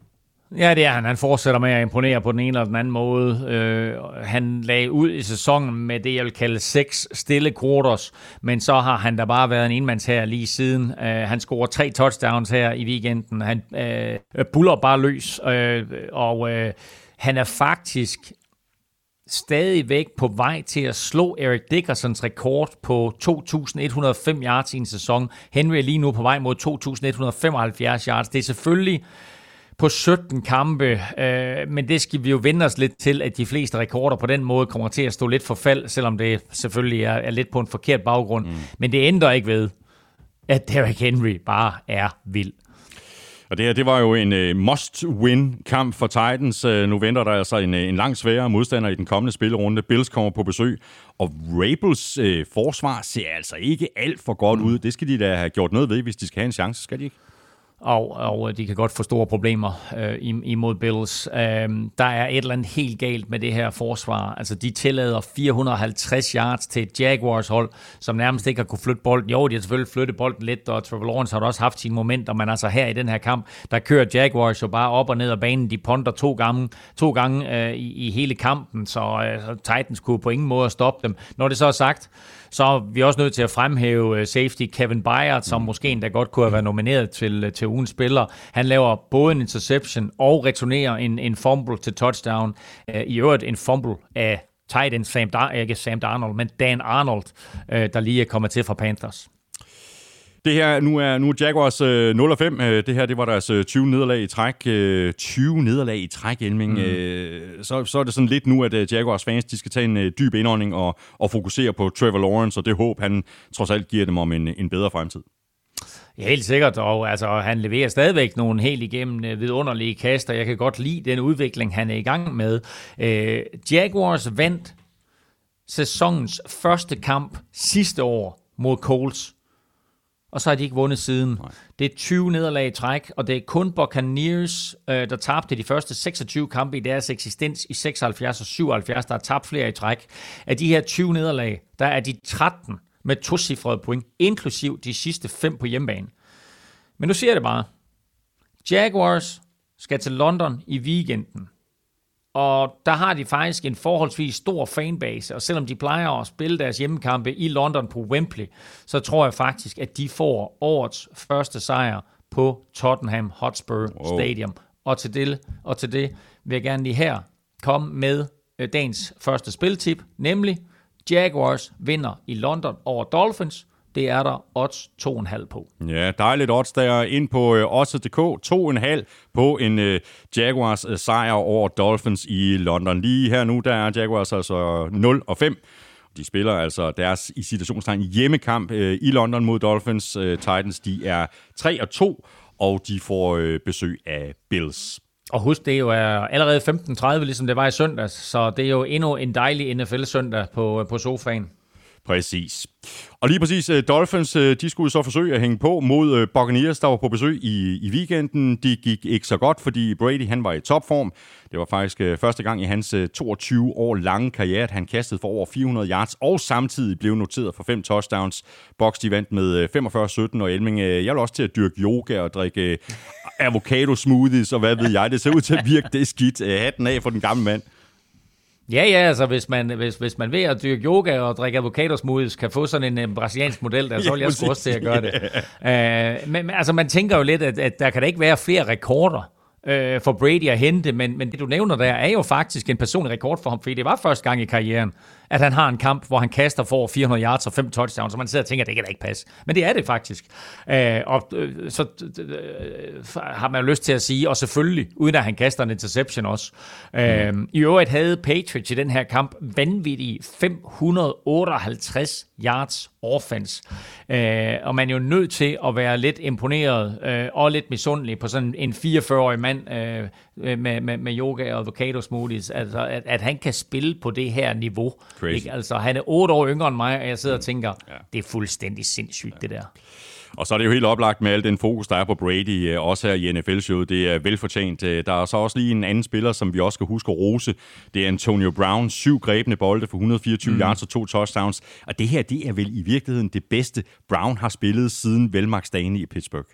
Ja, og ved du hvad? Prøv at tænke på, Øh, altså, jeg, jeg kan ikke lade være med at tænke på, hvor meget jeg synes, Antonio Brown har smidt sin karriere i grus. Um, tænk på de her, er det to, tre, fire år, hvor han ikke rigtig har spillet, mm, mm. Øh, og nu virker han til, at han endelig er tilbage på det der niveau, han havde før. Hans succes steg ham til, på, til hovedet, og han ville væk fra Pittsburgh, og så kunne han ikke finde ud af det hos Raiders, og så kom han til Patriots, og så har han alle de her retssager over hovedet, og så slår han en eller anden chauffør, fordi han ikke leverer æblerne på en korrekt måde. Altså, det, det, det er så fuldstændig vanvittigt, hvad der er sket ja. med Antonio Brown. Og der må vi bare igen sige, altså Tom Brady har bare en positiv effekt på nogle af de her drenge her. Og se Antonio Brown i den her kamp. Det her, det er den Antonio Brown, som alle frygtede Buccaneers ville få. Fordi han laver store plays ud af ingenting, og der er en fantastisk kemi mellem Brady og mm, Antonio mm, Brown. Mm. Romo tegnede faktisk på det ene af de der spil, så øh, det ene, det lange touchdown, som, øh, som øh, hvad hedder han, Antonio Brown scorer der tegner han på spillet og viser sådan en stor klump spillere i midten af banen, og så kaster Brady til et punkt, hvor der ingen spillere er, og wuff, ud af den der lille klump, ja, ja. der popper Antonio Brown, griber bolden, drejer op af banen, 62 yards senere, øh, så er der touchdown. Antonio Brown krydsede 900 catches i weekenden, og det gjorde han i sin kamp nummer 143. Det er NFL-rekord for 900 catches. Rekorden havde Marvin Harrison. Han brugte 149. Prøv lige at tænke på det. Antonio Brown.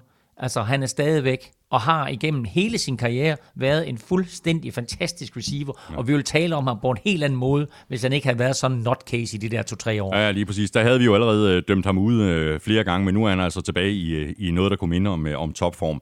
Øh, lad os lige vende øh, snuden over mod, mod Dolphins og Jacoby Brissett. Han spillede faktisk en rigtig fin kamp. Han kunne bare ikke helt følge med Brady og, og det tempo, som, som han og Buccaneers de havde på angrebet, især i fjerde kvartal. Øh, nu er det altså ved at stramme lidt til i Miami. Nu er de mm. 1 og 4, og de ja. er ved at være godt og grundigt hægtet af. Ja, det må man sige. Dolphins fører faktisk 10-7 efter første kvartal. Jeg synes, det så positivt ud. Jacob Brissett har gjort det fint. Øh, Dolphins flyttede bolden. Jeg sad og tænkte, Nå, altså, det kan da godt være, at de kan levere en overraskelse her, men så tager Brady jo fat, kaster to touchdowns til Antonio Brown, kaster to touchdowns til Mike Evans, en enkelt til Giovanni Bernard. Øh, og det gik jo bare for stærkt øh, for, for Dolphins angreb til, at de kan følge med. Øh, også fordi de jo ikke er vant til, at de skal score 40 point for at vinde. Altså, tænk på, på sidste år, det her, det her fantastiske forsvar, de havde. Øh, det er ikke bygget op til, at der skal score så mange point. Og, og head coach Brian Flores var jo øh, ude efter kampen og udtale stor bekymring omkring sit forsvar. Mm. Husk på, han har en defensiv baggrund, kommer fra New England Patriots. Vi har rost ham for at bygge et slagkraftigt forsvar op. Det forsvar, vi ser i år i NFL, det er slet ikke et Dolphins forsvar i nærheden af det niveau, som vi sad og roste dem for så meget sidste år. Nej, øh, sådan er det, og det, øh, det må man se, om øh, Brian Flores øh, får, får styr på tropperne, fordi det har vi jo ellers rost øh, Flores for lige præcis at have haft i den tid, han har været i, øh, i Miami. Nu øh, er det som om, at det hele er en lille bitte smule på vej ud på et, øh, et sidespor, men nu skal de selvfølgelig også lige have ture tilbage. Dolphins, de er 1 og 4, de spiller ud mod Jaguars, Buccaneers, de er 4 og 1, og de øh, åbner 6. spillerunde Thursday night ude mod Eagles. Og Eagles, de vandt øh, Søren på udebane over Panthers med 21-18, øh, og den havde jeg godt nok ikke lige set komme, den her. Øh. Det er stadig sådan lidt et åbent spørgsmål for mig, hvordan det, det lykkedes Eagles at lave det her comeback. Men det gjorde de de første to et halvt kvarter, der sprællede de i nettet, og der var meget, meget få ting, der lykkedes. Mm. Jo, de var helt væk. Eagles i stor del af den her kamp, de havde ingenting haft. Øh, øh altså, de kunne slet ikke flytte bolden. De er bagud med øh, 15-3, men så kommer de sådan stille og roligt tilbage, og med små fire minutter igen, nej, små tre minutter igen faktisk, øh, der kommer de foran for første gang med 21-18. Øh, Eagles var også lidt heldige undervejs, fordi de har et snap, et, et eget snap, øh, dybt i eget territorium, som ryger ind i endzonen, øh, og ender med en safety i stedet for et The Panthers touchdown. Øh, havde Panthers scoret her, så tror jeg ikke, at Eagles var, øh, var, var kommet tilbage og havde vundet kampen. Øh, men Panthers, de, øh, de var sådan lidt i granatschok øh, over, at de har smidt en sikker sejr væk, så da de er bagud 21-18, der er sent i fjerde kvartal, får bolden tilbage, der kaster Sam Darnold øh, en interception, øh, og så vinder Eagles en kamp, hvor de havde været helt væk, og nu siger du, hvad der, hvad der gik galt, altså man kan sige, øh, Darius Big Play Slay øh, laver to interceptions mm. øh, for, for Eagles der, øh, forsvaret laver 3-6, det holder dem inde i kampen, og så spiller Panthers forsvar jo en helt igennem forrygende kamp i 50 minutter, ja. men de er også meget på banen. Og så er det ligesom om, at de løber tør for energi. Og da de først løber tør for energi, øh, så får Eagles lidt nemmere ved at flytte bolden, og det udnytter Jalen Hurts, og så lige pludselig kommer de tilbage, og lige pludselig er de foran, og så tror jeg, at Panthers de stod over på sidelinjen og tænkte, hvad skete der lige der? Ja, lige præcis. Og nu var vi jo ellers lige kommet ind i sådan en god øh, rytme, Elming, med at øh, rose Sam Darnold uge efter uge. Det gør vi så ikke så meget i den her uge. Altså, det var, han, han missede til højre, han missede til venstre, og så kastede han ovenikøbet også lige øh, tre interceptions. Øh, hvad i alverden sker der? Er, er det fordi, han ikke kan, kan spille uden Christian McCaffrey, eller hvordan ser du det? Det er i hvert fald en af grundene.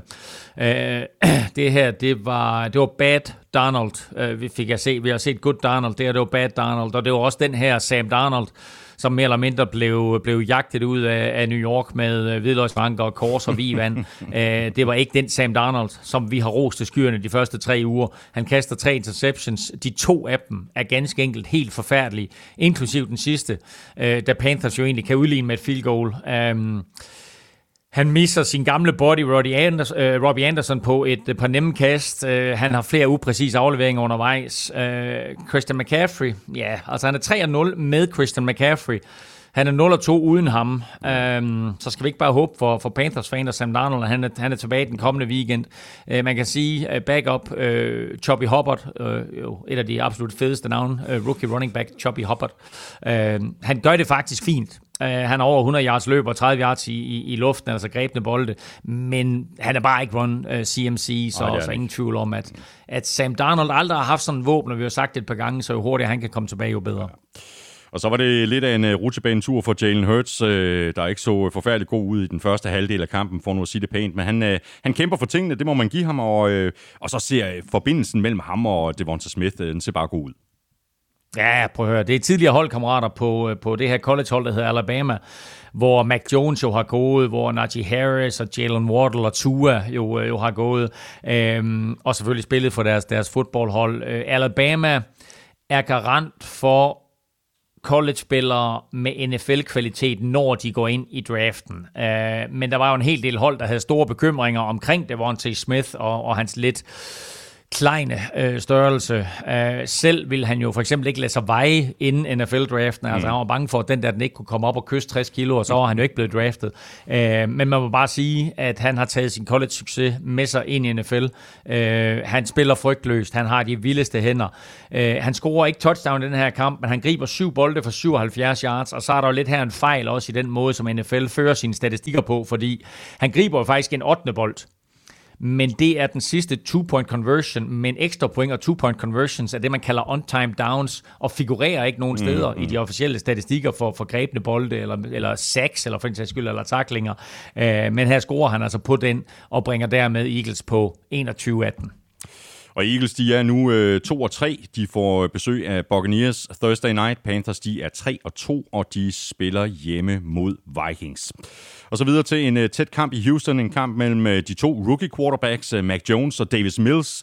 Og Mills vandt faktisk det indbyrdes opgør med sin bedste præstation indtil videre i NFL. Han completed 21 af 29 for 312 yards og tre touchdowns. Mm. Men det var alligevel Mac Jones, der kunne trække sig sejrsrigt ud af kampen med en sejr på 25-22. Ja, og det, ja, det, var, det, var, det var to rookie quarter, altså der var jo øh, der var seks rookie quarterbacks, der startede i weekenden, ikke? de fem første runde picks, og så Davis Mills her, ikke? og det var jo to rookies med nummer 10, øh, og fem bogstaver på ryggen, der mødtes Mills mod Jones, øh, og jeg tror ikke, der var mange, der havde forventet, at Patriots de skulle komme i så store problemer. Øh, jeg må indrømme, jeg føler, sgu lidt med, med Davis Mills mm. og med mhm. Texans over, at de ikke vinder den her kamp. De ja. har Patriots helt nede i sækken og fører med 22-9. Øh, men øh, Mac Jones viser jo lige præcis, han er jo, som jeg nævnte før, også fra Alabama, ikke? Altså øh, viser noget af det, som Patriots har draftet ham for, at han er NFL-klar, og han er klar til at føre sit hold mm. øh, til sejr i de sidste sekunder, og det gør han jo her. Øh, får bolden med omkring 7 minutter igen, og fører lige sit øh, Patriots øh, offense der på et 85 drive ned ad banen. Ja, præcis. Øh, og scorer field goal og så får Texans bolden tilbage med ja, 15 sekunder eller noget i den retning, ikke? og kan ikke gøre noget ved den, og så vinder Patriots en kamp, øh, som øh, de var helt ud af. Ja, og det her, det var jo øh, altså en rutineret måde at, at slutte kampen af på, øh, sådan som du lige siger her, altså over øh, syv minutter af klokken bliver der brændt af på det her 85 yard lange øh, øh, drive øh, til allersidst i kampen, men øh, og Patriots ender med at vinde øh, kampen, men en, en, en grim sejr, ikke?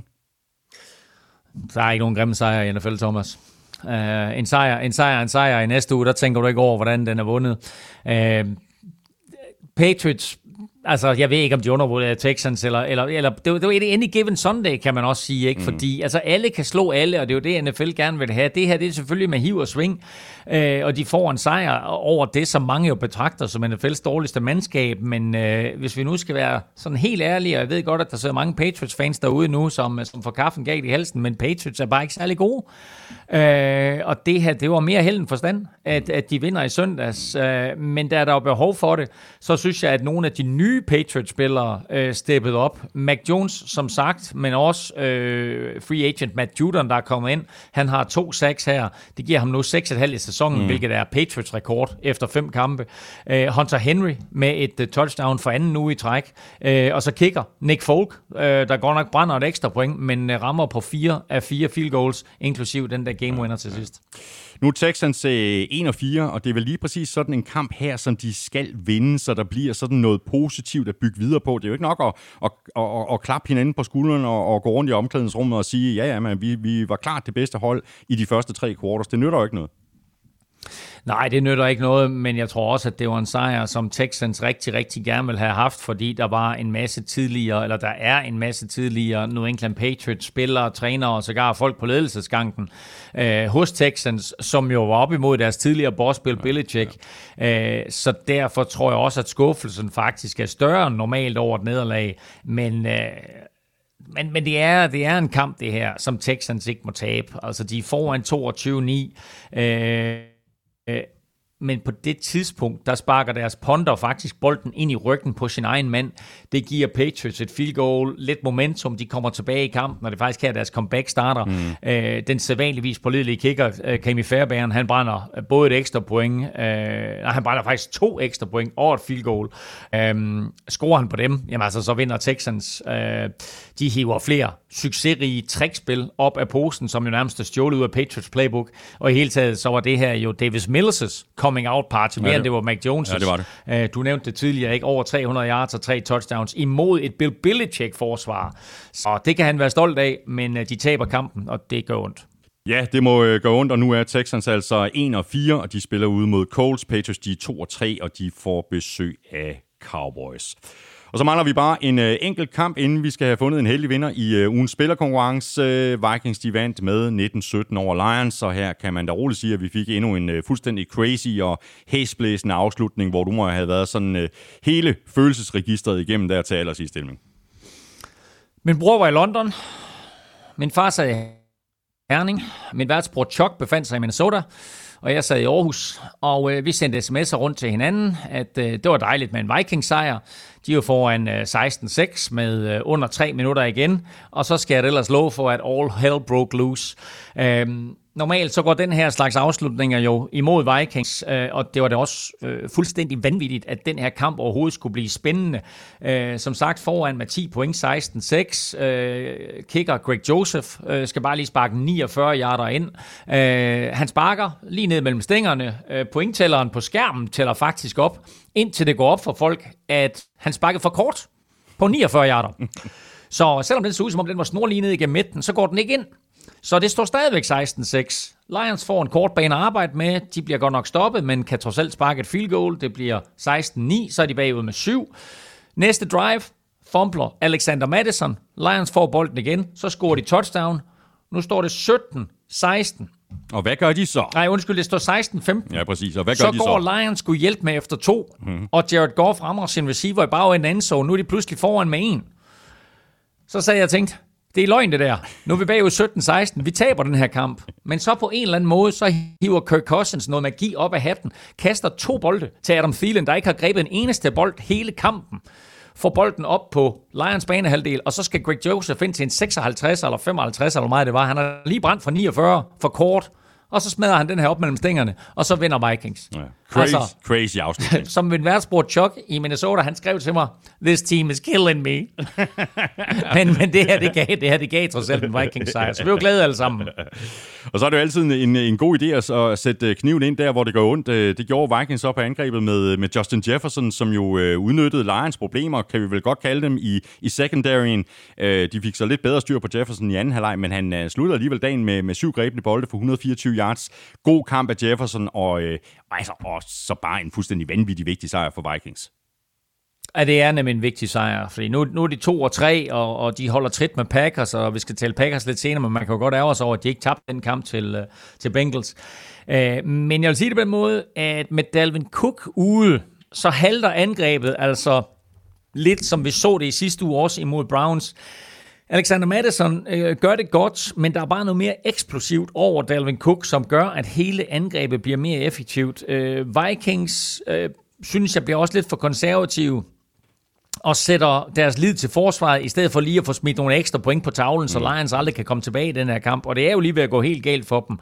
Øh, til sidst, der hiver de jo, hvad man godt kan betragte som en pligtsejr i land. Øh, og det er vigtigt for dem, fordi nu kommer den giftige del af deres kampprogram altså med Panthers, Cowboys, Ravens, Chargers og Packers. Ja, au, er du tosset, mand. Nu begynder det at, at, at stramme til. Uh, spørgsmål her fra Anders Petersen. Han skriver sådan her. Er det officielt, at man som hold altid kan finde en måde at tabe på, når man taber til Vikings på et field goal? Spøj til side. En ting er at tabe en tæt kamp, hvor man er kommet foran med under et minut tilbage, men når man taber flere uger i træk på den måde, som Lions har gjort, er der så ikke et coaching-problem, uanset om det er taktisk eller mentalt. Det må vel ikke ske så mange gange inden for fem uger. Ja, det var, det var altså spørgsmålet fra, fra, fra uh, Anders uh, Petersen her, og bundlinjen er altså, at Lions nu er 0 5. Uh, de har været tæt på, uh, så de må vel snart vinde. Øh, ja, altså øh, lad, lad os lige tage spørgsmålet først, fordi øh, coachingproblem, er det et coachingproblem, du taber til sidst? Ja, selvfølgelig er det det, men er det ikke en coachingbonus, at du er i stand til at levere det ene store comeback efter det andet, så kan man sige, okay, bør, bør, bør, bør de være bagud der til at starte med, men de er tæt på at levere et fuldstændig vanvittigt flot comeback imod Fort Niners i spil U1. Mm. De, de bør jo sådan set slå uh, Ravens i den der kamp, ikke? Altså, det, er jo, det er jo tæt på, at de leverer et, et, et vanvittigt comeback her mod Minnesota og vinder. Så på den måde er det jo alt sammen positivt. Så skal man selvfølgelig som hold og som head coach lære at vinde til sidst. Det her det er et hold, der ikke er vant til at vinde kampe, og de skal simpelthen lære at vinde kampe. Spillernes mentalitet skal tilvende sig til, at hey, vi kan faktisk godt vinde kampe, men mm. jeg tror, at de indvendigt går med sådan en, en tanke om, at Nå, nu taber vi nok igen, ikke? Øh, og øh, altså, man kan sige, den får bolden ind på, ikke? Det er med to kast ind over midten til, til Adam Thielen. Øh, han har ikke grebet en eneste bold, så, så det er selvfølgelig lidt overraskende, øh, og de bliver måske taget lidt på sengen, øh, Lions, men altså, jeg synes, han gør det godt, Dan Campbell, og jeg synes, at de spiller hårdt for ham. Øh, han græd faktisk på pressekonferencen bagefter, så ked af det var han. Ja. Ikke på egne vegne, men på spillernes vegne, hvor han stod og sagde, at det går virkelig, virkelig ondt at se spillere, der kæmper så hårdt for noget, og så taber de igen. Så altså, han er der sammen med dem, og jeg synes, at spillerne tror på ham og, og den filosofi, han er kommet med, den linje, han har lagt. Øh, de har jo tabt på de mest øh, urimelige måder, som, som jeg lige har gennemgået her. Øh, og man kan sige også, for at, at forholde sig lidt til, til spørgsmålet her, de taber på et Justin Tucker 66-yard field goal, og så taber de til Vikings, hvor en kicker rent faktisk rammer en 56'er. Jeg ved ikke, hvad der er mest usandsynligt. Altså, det er i hvert fald to ting, der går over i historien, de to der. Uh, men, uh, men bogen, som jeg har talt om et par gange, uh, øh, 101 måder at tabe en velkamp på, den fik lige et nyt kapitel. Det gjorde den nemlig. Lions, de er altså 0 og 5. De får besøg af Bengals. Vikings, de er 2 og 3, og de spiller ude mod Panthers. For the touchdown! Wow! Ugen spiller præsenteres af Tafel. Ja, så er vi øh, sådan nogenlunde halvvejs gennem kampen, og det betyder, at det er nu, at vi skal have trukket lod om en kæmpe kasse med taffelchips. Vi øh, er nemlig nået frem til ugens spiller. I går der nominerede vi øh, hele fire spillere på Twitter, Facebook og Instagram. Vi kunne have nomineret flere, men vi bliver ligesom nødt til at sætte en grænse et eller andet sted. Og de fire spillere, de var Tom Brady, Justin Herbert, Derrick Henry og Davante Adams. Og øh, hvem tror du øh, løber sted med øh, sejren, Elming? Uh, det tror jeg, Justin Herbert gjorde. Ved du, du har fuldstændig ret, øh, men det var meget, meget tight. Øh, nedefra der fik Derrick Henry sølle 7% af stemmerne.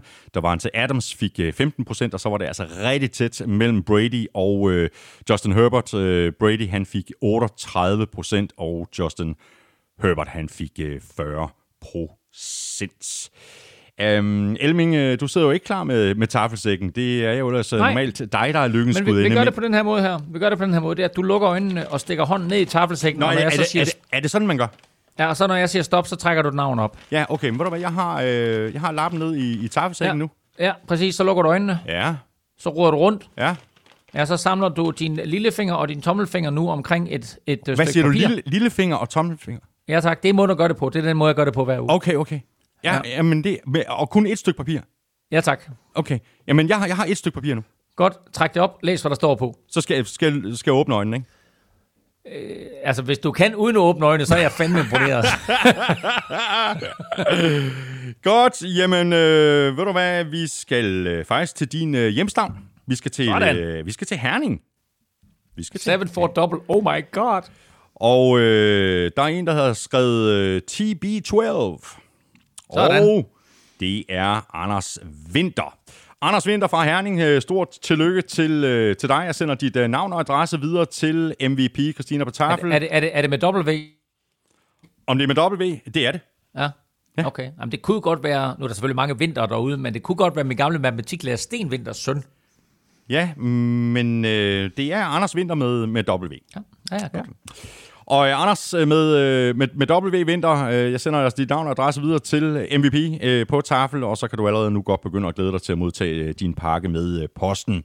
Alle har chancen igen i næste uge. Vi nominerer tre eller måske fire spillere på Facebook, Twitter og Instagram mandag, og så er du med i konkurrencen, hvis du sender dit bud ind på mailsnablag.nflshow.dk. Du skriver dit bud i emnelinjen, og i selve mailen skriver du dit navn og adresse. Og med det er vi øh, tilbage i øh, kampene, og det er vi med øh, Saints sejr på 33-22 over Washington Football Team på udebane. Og skal vi ikke bare blive enige om, at Alvin Kamara var tilbage for fuld udblæsning, både på jorden og i luften, og at Washingtons forsvar skulle have været på det niveau, som vi regnede med, at de ville være før sæsonen, hvis de skulle have haft en chance for at stoppe ham. Jo, og det vilde det var jo, at øh, han ikke fik et eneste kast i sin retning i sidste uge for første gang i karrieren overhovedet. Og, øh, og så satte øh, Sean Payton sig i tænkeboks i cirka 5 sekunder og fandt ud af, at det var nok en dum, dum idé. så, øh, så her der fik han 8 bolde, øh, greb de 5, scorede et enkelt touchdown, løb bolden 16 gange for 71 yards og touchdown. Øh, og var øvrigt også inde som punt returner. Så alt i alt en god dag på kontoret ja, for ham. Øh, og måske nok en god reminder til alle om, at de har en virkelig, virkelig helt unik playmaker der. Ja. Og så øh, fortsætter James Winston med at være en øh, pose blandede bolser, og de er virkelig blandede, de bolser, fordi øh, fra det helt igennem skrækkeligt til det helt igennem fremragende, fy for den for en interception i begyndelsen af kampen, men sikke en bombe af et øh, touchdown-kast til øh, Deontay Harris, og ja, så øh, Hail Marion til øh, Marquez øh, Callaway før pausen, det holder mm. ikke så tosset. Ja, Altså, han har altid haft en god dyb bold, uh, James Winston, og han kaster fire touchdowns i den her kamp, som jo mere, synes jeg, udstiller problemerne hos Washingtons forsvar end hans egentlige kvaliteter. Øh, altså, hvordan Marcus Callaway kan få lov til at gribe den der Hail Mary på det sidste play i første halvleg, det går over min forstand. Men øh, det er jo derfor, man kaster den, øh, mm. kan man sige. For en gang imellem så lykkes det, og her der gav det altså Saints en, en 20-13-føring ved pausen. Øh, men du får altså også nogle horrible plays undervejs fra, fra Winston, og det er jo dem, som han skal minimere, og som Saints jo på en eller anden måde mm. skal, skal overleve uge efter uge. Ja. Jeg kan stadig ikke øh, helt blive klog på det her uh, Saints-hold. Uh, nu er de 3-2, uh, går på bye week, og selvom jeg ikke er den største Taysom Hill-fan, så giver det da lige ham en ekstra uge til at komme tilbage. Ja, altså får et ordentligt skrald her, løber ned ad banen som receiver, kaster sig efter en bold, og så øh, bliver han øh, ramt stenhårdt. Øh, han bliver liggende faktisk på jorden længe, inden han bliver kørt til, øh, til tjek i omklædningsrummet. Det så voldsomt ud, og øh, nu må vi se, hvor længe han er ude. Mm. Øh, vi er jo vant til at se ham øh, løbe hen over folk, men her der bliver han altså knust af William Jackson. Ja. Så vi talt en, en del om uh, Washingtons forsvar, at det ikke lever op til uh, vores forventninger. Angrebet fungerer så heller ikke helt optimalt, især ikke, når uh, Terry McLaurin bliver taget ud af kampen, sådan som uh, Marshawn Lattimore jo gjorde i den her kamp. Uh, så var det temmelig meget op ad bakke for Taylor Heineke at få det til at køre. Ja, både og jo, fordi jeg synes jo egentlig, at han fører dem ned ad banen på flere drives, og han får sat dem i nogle fordelagtige positioner, men det er jo svært for ham, øh, når han skal føre angrebet til 30 point hver uge for at vinde. Det er jo ikke den måde, det her mandskab det er bygget på. Øh, og så er det jo lige meget om quarterbacken hedder, hedder Heineke eller Fitzmagic. Uh, running back Antonio Gibson var en arbejdshest og scorede uh, to touchdowns, men han får altså kun 60 yards på 20 carries. Øh, så hverken øh, angreb eller forsvar fungerer for Washington i øjeblikket. Mm. Jeg havde jo Washington som øh, outside-kandidat til at vinde divisionen, altså NFC East. Det mener jeg faktisk også, du havde. Det er selvfølgelig ikke matematisk umuligt. De kunne to kampe efter Cowboys, men så skal, der, der skal til at ske et eller andet for Ron Rivera og, og, og company, hvis det skal kunne lade sig gøre. Ja, men hvis du husker tilbage, jeg, jeg skiftede lige inden sæsonen, øh, men mest fordi jeg tror, at vi jo alle havde overbevist hinanden om, at Washingtons forsvar ville blive vildt. Øh, jeg tror også, de har overbevist sig selv. Mm om det. Um, og når det så halter, så er det jo svært lige pludselig at sadle om. Uh, de kan ikke vinde kampe i, i shootouts, så de skal have styr på defensiven hurtigt, uh, og så begynde at vinde kampe sådan noget 2019-agtigt. Men uh, lige nu, uh, der kan det her godt blive en lang sæson for Washington. Ja. Washington, de er 2 og 3. De spiller hjemme mod Chiefs. Saints, de er 3 og 2, og de øh, går på deres bye week. Og så skal jeg lige love for, at vi fik os en gyser i Cincinnati med fokus på de to kickere. Især til sidst i kampen mellem Bengals og Packers, der måtte i øh, overtime, for at der kunne blive fundet en vinder. Og det blev så Packers, der trak det længste strå 25-22 og det skete så med et øh, field goal af Mason Crosby. Og hvis man får lov til at prøve nok gangelming, så skal det nok lykkes til sidst. ja, det var fuldstændig vanvittigt, det her. For lidt over to minutter igen i fjerde kvartal, og så ind i overtid, der bliver der brændt fire field goals, inden Mason Crosby endelig scorer og afgør kampen. Han havde jo øh, han havde haft en horribel dag på, på kontoret, hvor han brænder et ekstra point, og to ellers normalt sikre game winners øh, fra, fra hans side. Cincinnati's rookie kicker, Evan McPherson, øh, rammer stolpen fra 76, 76, øh, fra 56 yards på sin potentielle game winner der kort før tid, og i overtime han også et forsøg, og der når han endda at juble inden dommerne fortæller ham og resten af Bengals-mandskabet, at han missede sparket. Øh, og i stedet for, så bliver det jo så en Packers sejr på det der Mason Crosby, hans tredje forsøg på mm. at vinde kampen. Ja. Øh, lykkes jo så for ham, og, øh, og så vinder Packers kampen. Men altså nu, altså prøv at høre, Bengals are for real. Ja.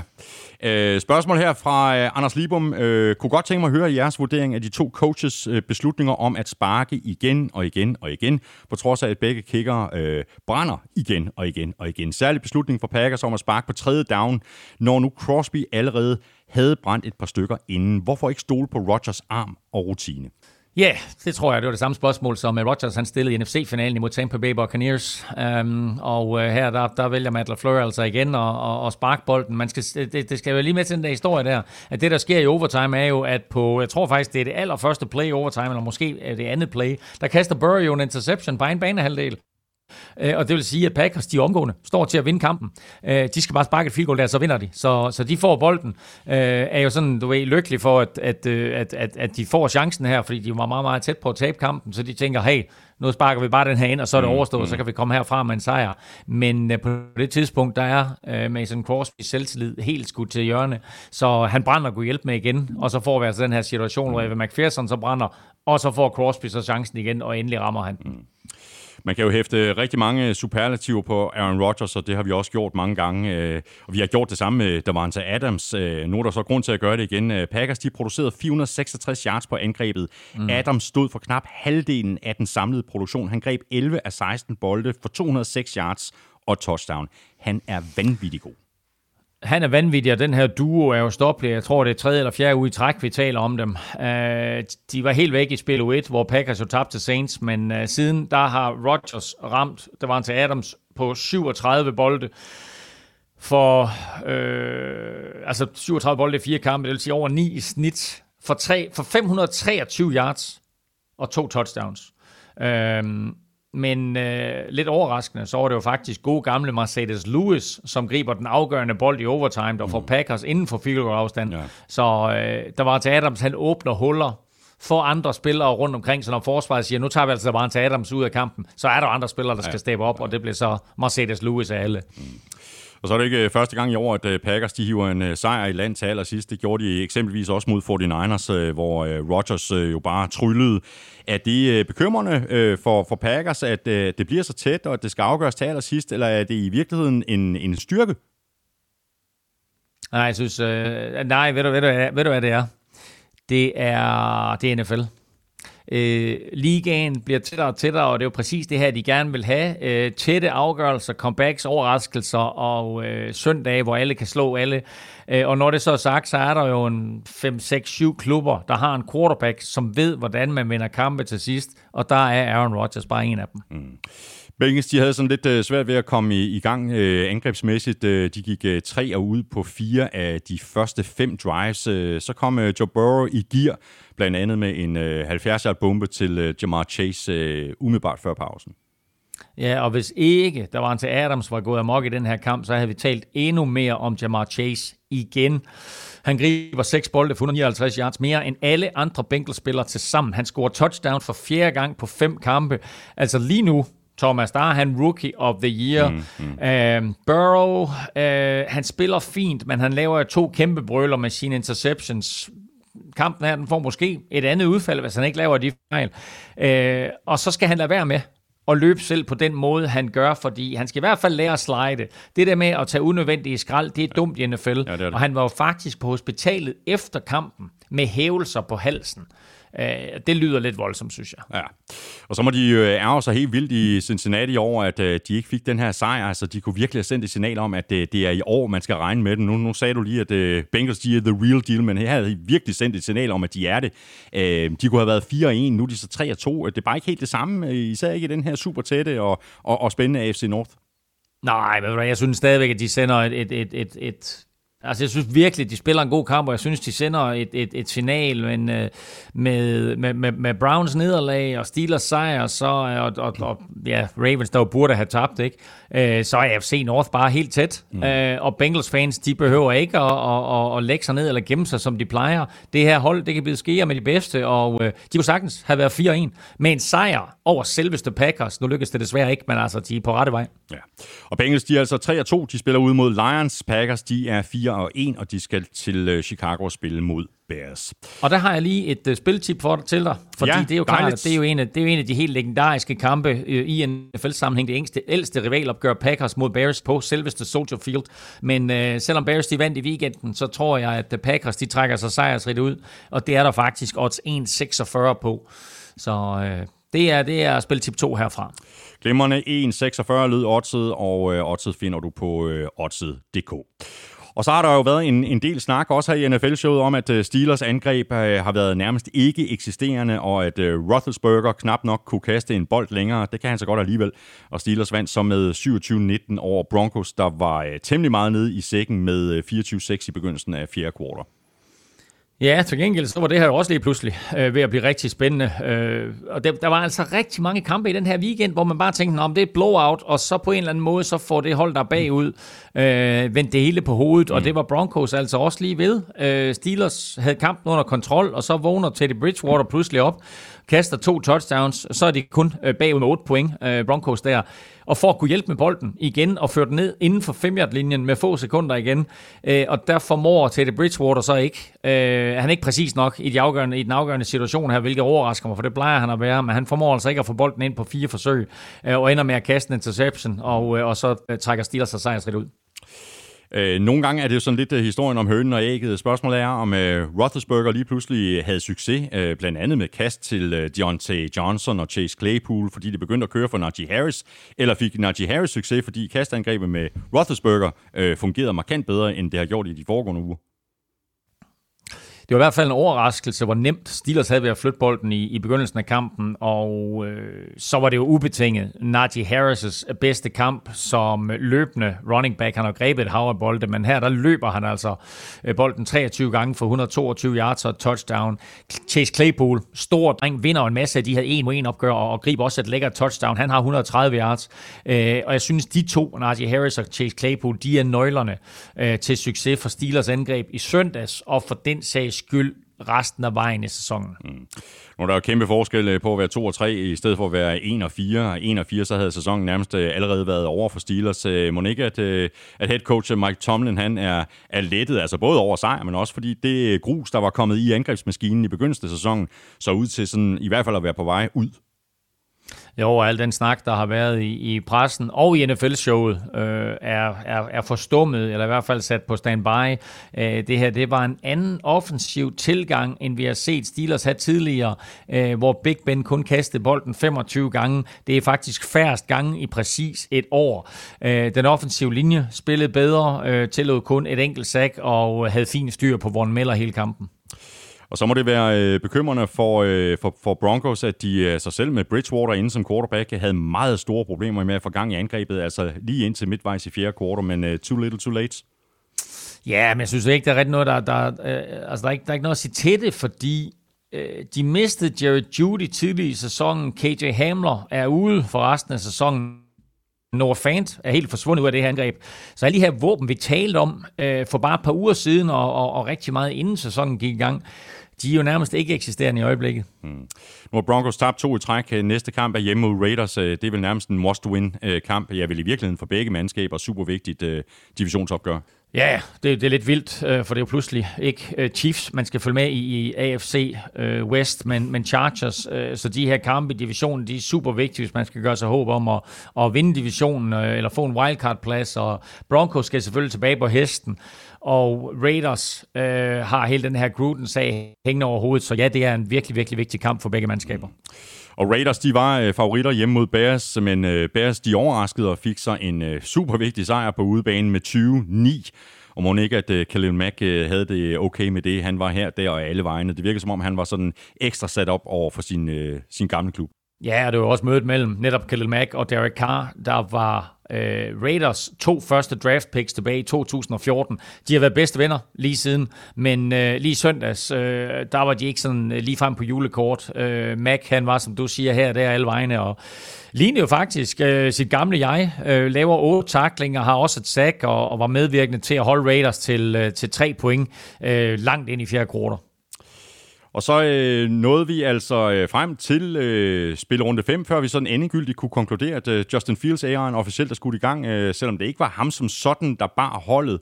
Det var vel øh, løbespillet med Damien Williams og rookien Khalil Herbert, der, der jo var ene sted for David Montgomery, som er ude med en skade. De løb godt begge to. Ja, det må jeg sige. Jeg var, jeg var overrasket over, hvor, hvor stor succes de havde på jorden. Øh, Raiders kunne slet ikke stoppe dem. Øh, jeg har ikke lige frem rost Bears' offensiv linje, øh, hverken i år eller sidste år, men her der blokerede de altså røven ud af bukserne, og så løb de her to drenge for 140 yards til sammen. Øh, Justin Fields er nu gjort til officiel starter selvom Andy Dalton han er raskmeldt, uh, men The Red Rifle han er altså nu degraderet til uh, clipboard-holder.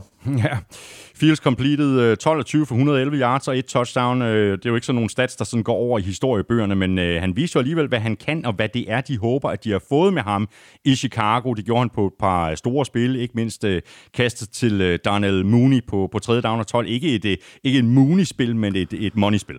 Ja, det var et money-spil, øh, og, og det er flere af den slags spil, som han skal levere i Justin Fields, øh, fordi han er præcis, og han, han har en god arm, øh, og det er den slags plays, som Andy Dalton ikke kan levere. Øh, jeg synes også, det var positivt, at Fields han øh, kun bliver sækket to gange, øh, i øvrigt begge af Yannick Ngakwe, og så også, at han fik gang i Allen Robinson. Han løber ikke så meget selv, Justin Fields, det synes jeg faktisk også er positivt, men når så alt det der det er sagt, så skal der stadigvæk bygges på og bygges på og bygges på, mm. for det er forsvaret, der vinder den her kamp ja. for dem. Raiders de havde det øh, femte højst scorende angreb i ligaen før den her kamp, og det er vel under de her forhold, at Derek Carr har sine begrænsninger, altså når der er pres på ham, øh, som der var i den her kamp. Den offensive linje så så heller ikke øh, alt for god ud i store dele af kampen. Ja, altså, øh, den offensive linje har været en udfordring for Raiders i de første fem kampe. Vi talte jo om det her udsalg på den offensive linje, som Raiders de holdt inden sæsonen, og vi forstod det ikke helt. Øh, øh, den der, altså virkelig en stærk, stærk enhed for, for det her Raiders-mandskab, som bare blev pillet fuldstændig fra hinanden, hvor Gabe Jackson røg til, til Seahawks, og Rodney Hodgson røg til, til, til Cardinals, og der var flere andre, der forlod dem. Øh, men jeg synes jo, og jeg tror lidt, at hele den her Gruden-sag, var med til at afgøre den her kamp til Bears fordel, fordi jeg tror, den hang over de her spillere. Jeg tror, der var mange, som ikke spillede 100%, enten det var med vilje, eller det ikke var med vilje. Jeg tror bare, der lå så meget i baghovedet på de her øh, spillere, at de havde en træner, der på den måde øh, jo ikke var gået dem bag ryggen, men bare havde gjort nogle ting, som de ikke kunne stå inden for. Mm. Og det tror jeg gjorde øh, en stor del af udfaldet, og gjorde, at Raiders ikke spillede op til deres bedste i den her kamp. Men altså, vi, jeg, jeg, jeg tror, vi har talt om det tidligere, Elming. Øh, nu, nu er der så kommet øh, det her med Gruden ind over, men Raiders, de starter langsomt på angrebet i stort set alle deres kampe i år. Her var de bagud med 14-3 ved pausen, øh, så, så er der jo lagt unødigt meget pres på egne skuldre i anden halvleg, hvis man vil tilbage. Og hvis man så begår den ene fejl efter den anden, så bliver det jo endnu sværere. 10 flag for 82 yards, og nu har Raiders tabt to i træk, efter at være startet øh, sæsonen 3-0. Ja, det er jo en del af quizzen jo. Penalties and turnovers will kill you. Uh, Raiders har begået 40 penalties, eller 8 i snit i de første fem kampe. Det er næst dårligst i ligaen, kun overgået af Eagles. Uh, og Raiders har det, man kalder minus 1 i turnover ratio, altså uh, begået en turnover mere, end de har fremtvunget. Uh, og der skal man jo helst være i plus, hvis man vil vinde NFL-kampe mm. uge efter uge. Uh, men nu er vi der igen med Raiders, ikke? Starter hurtigt, uh, og så kollapser de, uh, og uh, det har vi set før så må ikke øh, deres fans de lige nu øh, øh, øh, håber lidt på, at, at det her det øh, ændrer sig nu efter al den her Gruden-virak, den måske mm. har lagt sig, og så at, at der kommer nye boller på suppen, og at, at de kan forvente skuden. Mm. Nogle gange der hjælper det øh, at ryste posen, og den er i hvert fald blevet øh, rystet i Las Vegas. Raiders, de er 3 og 2, de spiller ude mod Broncos. Bears, de er 3 og 2, og de spiller hjemme mod Packers. Cowboys, de var favoritter mod divisionsrivalerne for Giants, og de led også op til favoritværdigheden med en stensikker sejr på 44-20. Daniel Jones gjorde sit for at følge med Cowboys i første halvleg. Indtil han måtte gå ud med en øh, jernrystelse og blev øh, erstattet med Mike Glennon. Og så var det sidste håb vel mere eller mindre slukket for Giants. Ja, altså når man sætter Mike Glennon ind, så er der ikke mange, der tror på en sejr, men jeg synes jo egentlig, at han gjorde det ok. Uh, han kunne bare ikke følge med, uh, Dak Prescott uh, og Dallas' scoringstempo. Uh, det var lidt det samme, vi så i sidste uge med Panthers mod Cowboys. Altså klubber kommer ind her mod Dallas, og så følger de godt med lige til at starte med i kampen, men så bliver Dallas bare ved med at score, og ved med at presse på, mm. og ved med at trykke på, og lige pludselig så kan modstanderne ikke følge med. Og det tror jeg, det er det, vi kommer til at se fra, fra Cowboys uh, hele sæsonen. Ja. Hvordan uh, stopper man det her Cowboys-angreb? Altså Giants havde i hvert fald ikke opskriften. Uh, når de smider ekstra folk i boksen for at stoppe løbet med, med Ezekiel Elliott og Tony Pollard, så straffede Prescott dem i luften. Og omvendt, når Giants forsøgte at dæmme op for, for forkastet, så straffede Cowboys dem i løbespillet. 26 20 første downs og 515 yards på angrebet. Vi vil roligt sige, at det kører for det her Cowboys-angreb. Det må man sige, at der er kun én måde at stoppe dem på, og det er med yndlingsforsvar og det er en 4-4-4. Ja, præcis. Det er 12 mand, 12 mand på banen. Ej, jeg synes jo, øh, altså, vi ser jo faktisk, og det er fedt ved det her angreb, vi ser jo faktisk en ny mand komme i fokus uge efter uge. Mm. Jeg vil sige på den måde, at løbeangrebet har været overraskende godt, og øh, ikke, ikke blot, at de kan løbe bolden, men også deres villighed til at løbe bolden. Men i den her uge, der er det jo sådan lidt den glemte mand, øh, C.D. Lamb, som kommer ind, han, det har vi ikke snakket om et par uger, mm. han kommer ind, griber fire bolde her, et langt touchdown, Amari Cooper havde touchdown, øh, og som sagt, øh, som sagt Ezekiel Elliott og, og Pollard, der er 35 carries til sammen for næsten 200 yards, og jeg kan godt lide den fordeling også, som Cowboys kører med af, af deres plays. De har 35 kast og 37 løb, og det tror jeg egentlig er opskriften på succes for det her angreb, for det mm. gør det meget, meget svært for modstanderne at følge med Både pointmæssigt, men også fysisk i løbet af en kamp. Og så kører det øvrigt også øh, forholdsvis OK for Trevor Dix. Øh, fin lille steam, han er inde i. Han havde øh, fem interceptions før den her kamp. Nu er han oppe på seks på fem kampe. Ja, vel at mærke jo mindst én interception, fem kampe i træk. Det er Cowboys rekord, og han er blot den tredje spiller i historien med en interception i sit holds første fem kampe. Jeg så en interessant kommentar faktisk fra Dak Prescott, der sagde, at han bare ikke kaster til Dixes side under træningen, for han ved godt, hvor god han er. Øh, det finder de quarterbacks ud af, som Cowboys møder, så øh, lidt ud af på den hårde måde, kan man sige. Mm. Giants var øh, heller ikke heldige i den her kamp, i hvert fald ikke i forhold til skader. Øh, Daniel Jones gik som sagt ud med en jernrystelse, og Barkley, som vi talte om i, i begyndelsen af udsendelsen, han røg ud med en, en ankelskade i begyndelsen af kampen. Det gør jo heller ikke ligefrem tingene nemmere, når den ene nøglespiller efter den anden må gå ud med skader.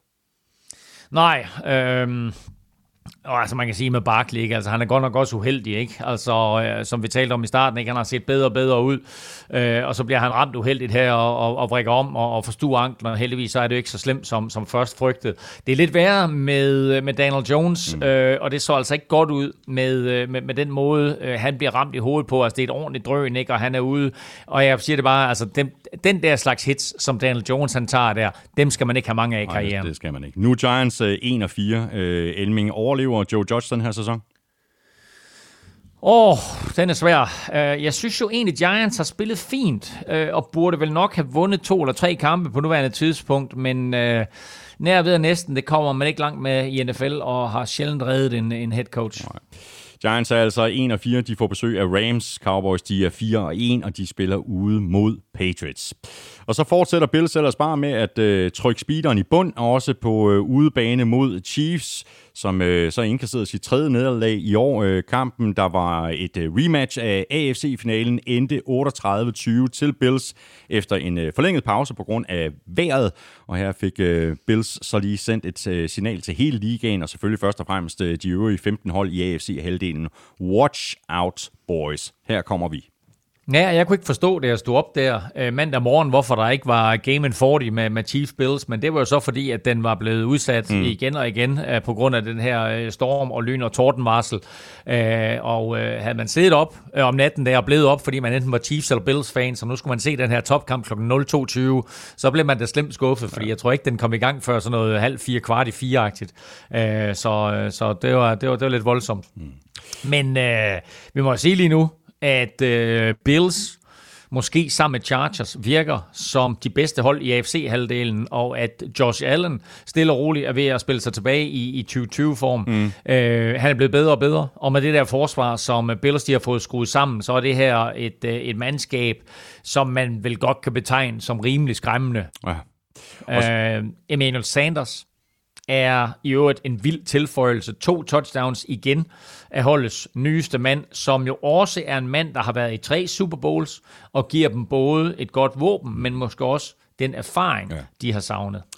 Og så havde vi jo øh, Josh Allen på listen over mulige kandidater til ugens spiller. Øh, det, var ikke, det var ikke sådan lige kønt det hele, men den angrebsserie, som han skruede sammen, da Chiefs havde bragt sig inden for 11 point tidligt i fjerde kvartal, den var altså vigtig. 85 yards, 12 plays, og nok så vigtigt, så blev der taget knap øh, 8 minutter af klokken. Og ja, Bills blev hjulpet lidt på vej af et uh, roughing the passer kald, som uh, måske var lidt uh, tvivlsomt, men stadigvæk Elming. 8 minutter lang angrebsserie på et meget kritisk tidspunkt. Ja, jeg synes jo, det, det, det, det siger alt om, hvor vild den her spilleuge var, at, at du for det første siger, at det ikke var lige kønt alt sammen, og at vi ikke nominerer ham til ugens mm, spiller, mm. når man tager til Kansas City, ja. knuser Chiefs på Arrowhead, enig. kaster tre touchdowns, ja, løber et ind, og ikke kan nomineres til ugens spiller. Altså, det, det, det, så må jeg sige, så har de andre spillere skulle gjort det godt. Ja, men det har de æm... også, og han var også den sidste, der blev sorteret fra. ja, det var han. øh, men hvor jeg har været lidt kritisk øh, over for quarterbacks, der ikke beskytter sig selv, øh, når de løber. Men nu kæft, hvor er Josh Allen vild, ikke? Altså, han løber 59 yards i den her kamp, og på et tidspunkt, der løber han jo altså hækkeløb hen over en Chiefs-spiller. Det var vildt, og det er fedt, og det er sjovt at se på, så længe det går godt. Ja. Det virker efterhånden øh, som øh, meget lang tid siden, at Bills de tabte til Steelers i, øh, i U1. Øh, det var et underligt nederlag. Øh, nu har de så vundet fire i træk. Det, det er svært ikke at se Bills som, øh, som øh, en af de absolute favoritter i AFC. Ja, altså nu igen med, med, med far for at gentage mig selv, står jeg overhovedet ikke, hvordan Bills de tabte i spil 1 til Steelers. Øh, når de står i Los Angeles til februar og kan hæve Super Bowl-trofæet efter NFL-historiens første 19 1 sæson, så tror jeg, de ærger sig en lille bitte smule over, at de ikke lige tog sig sammen der i spil 1 og vandt over Steelers i sæsonpremieren også. Spørgsmålet er så, hvem der skal have øh, æren for den her sejr, altså angrebet eller forsvaret, fordi forsvaret... Den, den, den, den købte du bare, altså den præmis købte du bare, ja, ja, den købte jeg fuldstændig. Ja, ja, vi skal videre. Jamen, det var også fordi, jeg, jeg sagde jo, at Bills, de ville, de ville komme i Super Bowl her, da vi, øh, jeg tror det var efter u 1 eller eller så sagde jeg godt nok, at de ville spille mod 49ers. Det tror jeg så ikke ligger på, men altså... Men, men, men, men Elming, øh, er det angrebet eller er det forsvaret, der skal have æren for, for, for den her øh, sejr? Fordi øh, forsvaret spillede vel mindst lige så god kamp som angrebet. Altså, de holder øh, et af de mest eksplosive angreb i ligaen til 20 point på 11 angrebsserier. Og så lavede de også lige fire turnovers øh, her blandt øh, Micah Heights øh, pick 6. Det er altså også vildt, ikke? De holder Chiefs til 20 point på 11 angrebsserier. Det er crazy. Uh, med, Holmes, med Holmes til, der til Micah Hyde uh, med endnu en interception. Den her, kan, den her kan Mahomes ikke klandres for. Uh, han kaster kort til Tyreek Hill, der helt sikkert skal gribe bolden, uh, men den ryger lige gennem hænderne på ham og ind i, i, i favnen på Micah Hyde, som kommer i fuld firespring uh, og ikke ser sig tilbage, før han står i endzone. Uh, kæmpe spil for Bills i en kamp, hvor det var vigtigt for dem at bevise, at Chiefs ikke længere er det bedste hold i AFC, og det gjorde de ved at score point på angrebet, og ved at deres forsvar holdt Chiefs i skak. Spørgsmålet er, altså, altså nu, nu må Andy Reid og Patrick Mahomes have fået deres uh, sidste wake-up call, uh, hvis de vil uh, lige så langt frem i bussen, som de har været de foregående år. Altså nu tabte de til, uh, til Bills, de tabte også til Ravens. Lige nu der ligger de altså nederst i AFC Vest med en, en 2-3 record. Uh, den var der ikke mange, der havde set uh, før sæsonen, heller ikke også. Er de, uh, er de blevet læst simpelthen inden? Nej, jeg synes jo mere, at problemet er, at de har ignoreret problemet, øh, deres forsvar, som jo længe har været underbemandet, og det er jo kun blevet værre i år, hvor Chris Jones pludselig er rykket fra midten og ud på edge. Chiefs opgiver 7,3 yards per play. Prøv lige, prøv lige at høre, høre det igen. Ikke? Mm. 7,3 yards per play. Det er ikke bare dårligt, det er historisk dårligt. Mm. 7,3 yards, det er det ringeste i NFL-historien. Flest yards et forsvar tillader per play. Øh, jeg tror ikke, der er nogen hold lige nu, der ikke mener, at de kan slå Chiefs, fordi man kan score på dem. Før i tiden der var det sådan, okay, vi kan måske score 30. Mm. Nu her, der, der tror folk bare, hey, vi kan score på alle angrebsserier. Og så er det bare et spørgsmål om, kan vi få Patrick Mahomes til at lave en eller to fejl i kampen? Og lige nu omkring Chiefs er væk, og så hjælper det jo ikke, at Tyreek Hill taber bolde, at både han og Øh, Travis Kelce bliver skadet. Joe Tooney bliver skadet og udgår. Clyde edwards helaire får en knæskade, som så ikke er så alvorligt som først frygtet, så han er ude i 3-6 uger øh, med et lederet knæ. Men generelt, så det her Chiefs-angreb, er, er, er, måske ikke angreb, men Chiefs-mandskab, er bare ikke så frygtindgydende, som det har været sidste år for i år. Mm.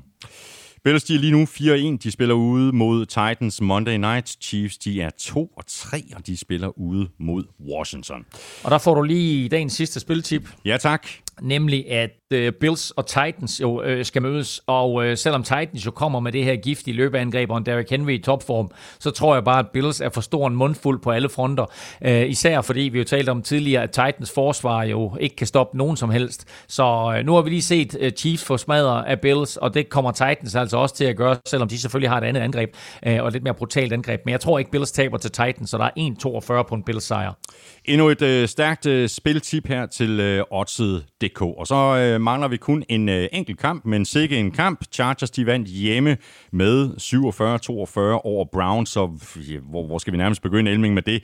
Øh, der vel er den øh, bedste og mest spændende kamp indtil videre i årets NFL. Øh, Fedeste Skift, kamp hele året. Ja, skiftende føringer og det ene store spil efter det andet. Øh, det var mest de to holds angreb, der, der gjorde sig bemærket. Fors, forsvarende not so much. Øh, hvis man lægger de to offensiver sammen, så nåede de sammenlagt op på over 1000 yards, 1024 yards for at være wow. helt præcis. Wow, Nå, det er helt vildt. Um, og det her, det var en, en, en vanvittig kamp, uh, men jo også præcis det, NFL aller, aller helst vil have. Masser af point, masser af kast, masser af underholdning, mm. som du sagde, skiftende føringer, og så er jo den her fuldstændig vilde afslutning. Det var fedt, og det var to af NFL's bedste hold, der mødtes, øh, og til sidst så førte Justin Herbert jo Chargers til en øh, flot comeback-sejr. Ja. Spørgsmål her fra Michael M. Svendsen på en øh, skala fra 1 til Dennis Green efter et nederlag til Bears. Der er en, der kan sin øh, fodboldhistorie og et fantastisk pressemøde. På en skala fra 1 til Dennis Green efter et nederlag til Bears, hvor aggressiv vil I vurdere, at Brandon Staley er, da han igen flere gange vælger at gå efter den på fjerde down. Hvad synes I om det, og kan det skyldes mistillid til kickeren eller stor tillid til Herbert? Jeg vil sige begge dele, øh, fordi der er ikke nogen tvivl om, at øh, hvis Carino der, han ikke har gjort det skide godt hos, øh, hos Chargers, altså deres kicker, og jeg talte faktisk lidt med Philip Andersen om præcis det der, jeg sagde, prøv at høre, vi skal have dig til Chargers, fordi Chargers, de kan vinde Super Bowl, men det kan de ikke med Vizcaino som kicker. Han er en kæmpe svaghed for dem lige nu. Når det så er sagt, så når du har Justin Herbert, og han spiller på den måde der, og der ikke er noget som helst, der hedder sophomore jitters, altså øh, at han som anden spiller lige pludselig øh, ryger ned i et hul, mm. at han bare fortsætter med at imponere. Når du har sådan en spiller, øh, og du har en træner som Brandon Staley, der er kommet ind og bare fra første fløjt har taget det her mandskab her og bare sagt, nu gør vi det på min måde, og de vinder kampe, og de gør det på en fed måde, og deres forsvarsspillere så tænker jeg, ved du hvad, så går du sgu bare efter den. Så siger du, hey Justin, få et eller andet til at ske. Og øh, den der unge knæk der, han får noget til at ske. Ja. Er du tosset en kamp af Justin Herbert? 26-43 for 398 yards og fire touchdowns. Det er en øh, rimelig okay dag på kontoret, og øh, Austin Eckler spillede så heller ikke ligefrem sin, øh, sin dårligste kamp nogensinde. Nej, øh, Øh, scorer han tre touchdowns, Austin Eckler? To eller tre? Øh, men det tredje, jeg tror det er tre, han scorer ikke. Det tredje, det er jo helt forrygende. Det tredje touchdown er jo helt genialt, fordi, lad os, lad os gå tilbage til det andet touchdown. Fordi der er Chargers bagud med øh, 7 point, 42-35. Austin Eckler scorer touchdown. Det bliver 42-41. Så kommer Vascaino ind og skal lige udligne til 42-42. Så brænder han kunne hjælpe med. Det er skide ekstra point. Mm. Så det står 42-41 stadigvæk. Så er øh, Browns ikke i stand til at flytte bolden. Chargers får bolden tilbage. Så får Eckler en lille screen ud i venstre side, løber ned mod mållinjen, han kan score, men vælger at smide sig ned med vilje for at tage så meget tid af klokken. På plædet efter, der løber han op i, øh, i, igennem midten og vil igen bare lige smide sig ned. Men der tager Browns forsvar fat i ham og hiver ham ind i endzonen. Det er helt genialt. Altså, han vil gerne, han vil gerne ikke score, fordi så kan han tage noget tid af klokken. Ja, Browns forsvar, de siger, vi skal have ham ind i endzone, og det skal være lige nu. Så det er mega, mega fedt touchdown, det der. Så der er simpelthen, han har den største her af hvidblusede Browns-spillere til at blokere for sig, plus fem, der lige skubber de andre fem hvide spillere. Det er super fedt touchdown, det der. Kanon. Ja, årets touchdown i NFL. øhm, de, de scorer, kommer foran, Browns får bolden, og kan så ikke gøre noget, og dermed så vinder Chargers så kampen. Og med den her kamp, så er Justin Herbert nu op på øh, 11 kampe med mindst 300 passing yards. Det er øh, ny NFL-rekord for en spiller at gøre det i løbet af de to øh, første sæsoner i, øh, i NFL-karrieren. Øh, vi talte jo om Kyler Murray som MVP-kandidat i sidste uge. Justin Herbert, han kunne også godt gå hen og få nogle stemmer, kunne han ikke? Det går helt sikkert. Altså Patrick Mahomes vandt MVP-titel i sit andet år. Lamar Jackson vandt MVP-titel i sit andet år. Og helt ærligt, så er Justin Herbert lige nu MVP. Kyler Murray har gjort det fint, men Herbert har altså lige besejret Chiefs og Browns, og han gør det med de vildeste kast, og en wow-faktor, vi vil ikke have set siden netop Mahomes. Mm. Øh, præcis jo, som forudsagt her i NFL-showet. Ja, præcis. Uh, Elmin, nu skal du lige høre nogle uh, tal, fordi under normale omstændigheder vil de her tal være lige med en sejr. Nick Chubb og Kareem Hunt fik til sammen 222 yards og tre touchdowns på 33 løb. Baker Mayfield completed 23 af 32 for 305 yards og to touchdowns. Men det var altså ikke nok. Øh, hvor stor betydning fik det for kampen, at øh, Browns på forsvaret var uden øh, Jadavian Clowney og Greg Newsom, og at øh, Denzel Ward måtte øh, gå ud med en skade? Det gjorde helt sikkert ondt på dem. Øh, Clowney var ikke med, og han har faktisk spillet rigtig, rigtig godt for Browns, men øh, det gjorde endnu mere ondt på dem, at de mister Denzel Ward. Som du siger, øh, cornerback Greg Newsom var ude i forvejen. Troy Hill har ikke trænet med hele ugen. Grady Williams kunne nærmest ikke gå til sidst. Øh, det gjorde det selvfølgelig lidt nemmere for Justin Herbert, der ikke rigtig var nogen til at dække op af banen. Øh, og så laver han sit vilde comeback. Jeg tror, Browns er foran 27-13 i den her kamp, ikke? og fører også ind til allersidst. Øh, men, øh, men Browns skader, og så en øh, aggressiv Brandon Staley og flot spil af Justin Herbert giver altså Chargers sejren. Har lige et øh, sidste lille spørgsmål til dig her, Elming. Altså, Browns er jo et øh, fantastisk talentfuldt hold, det har vi talt om flere gange, men mangler vi ikke stadigvæk lige at se det sidste fra eksempelvis Baker Mayfield, at han sådan kan tage holdet på skuldrene og, og hive en tæt sejr i land? Altså, kunne og burde han ikke have gjort mere til sidst i kampen? Eller var det playcalling simpelthen?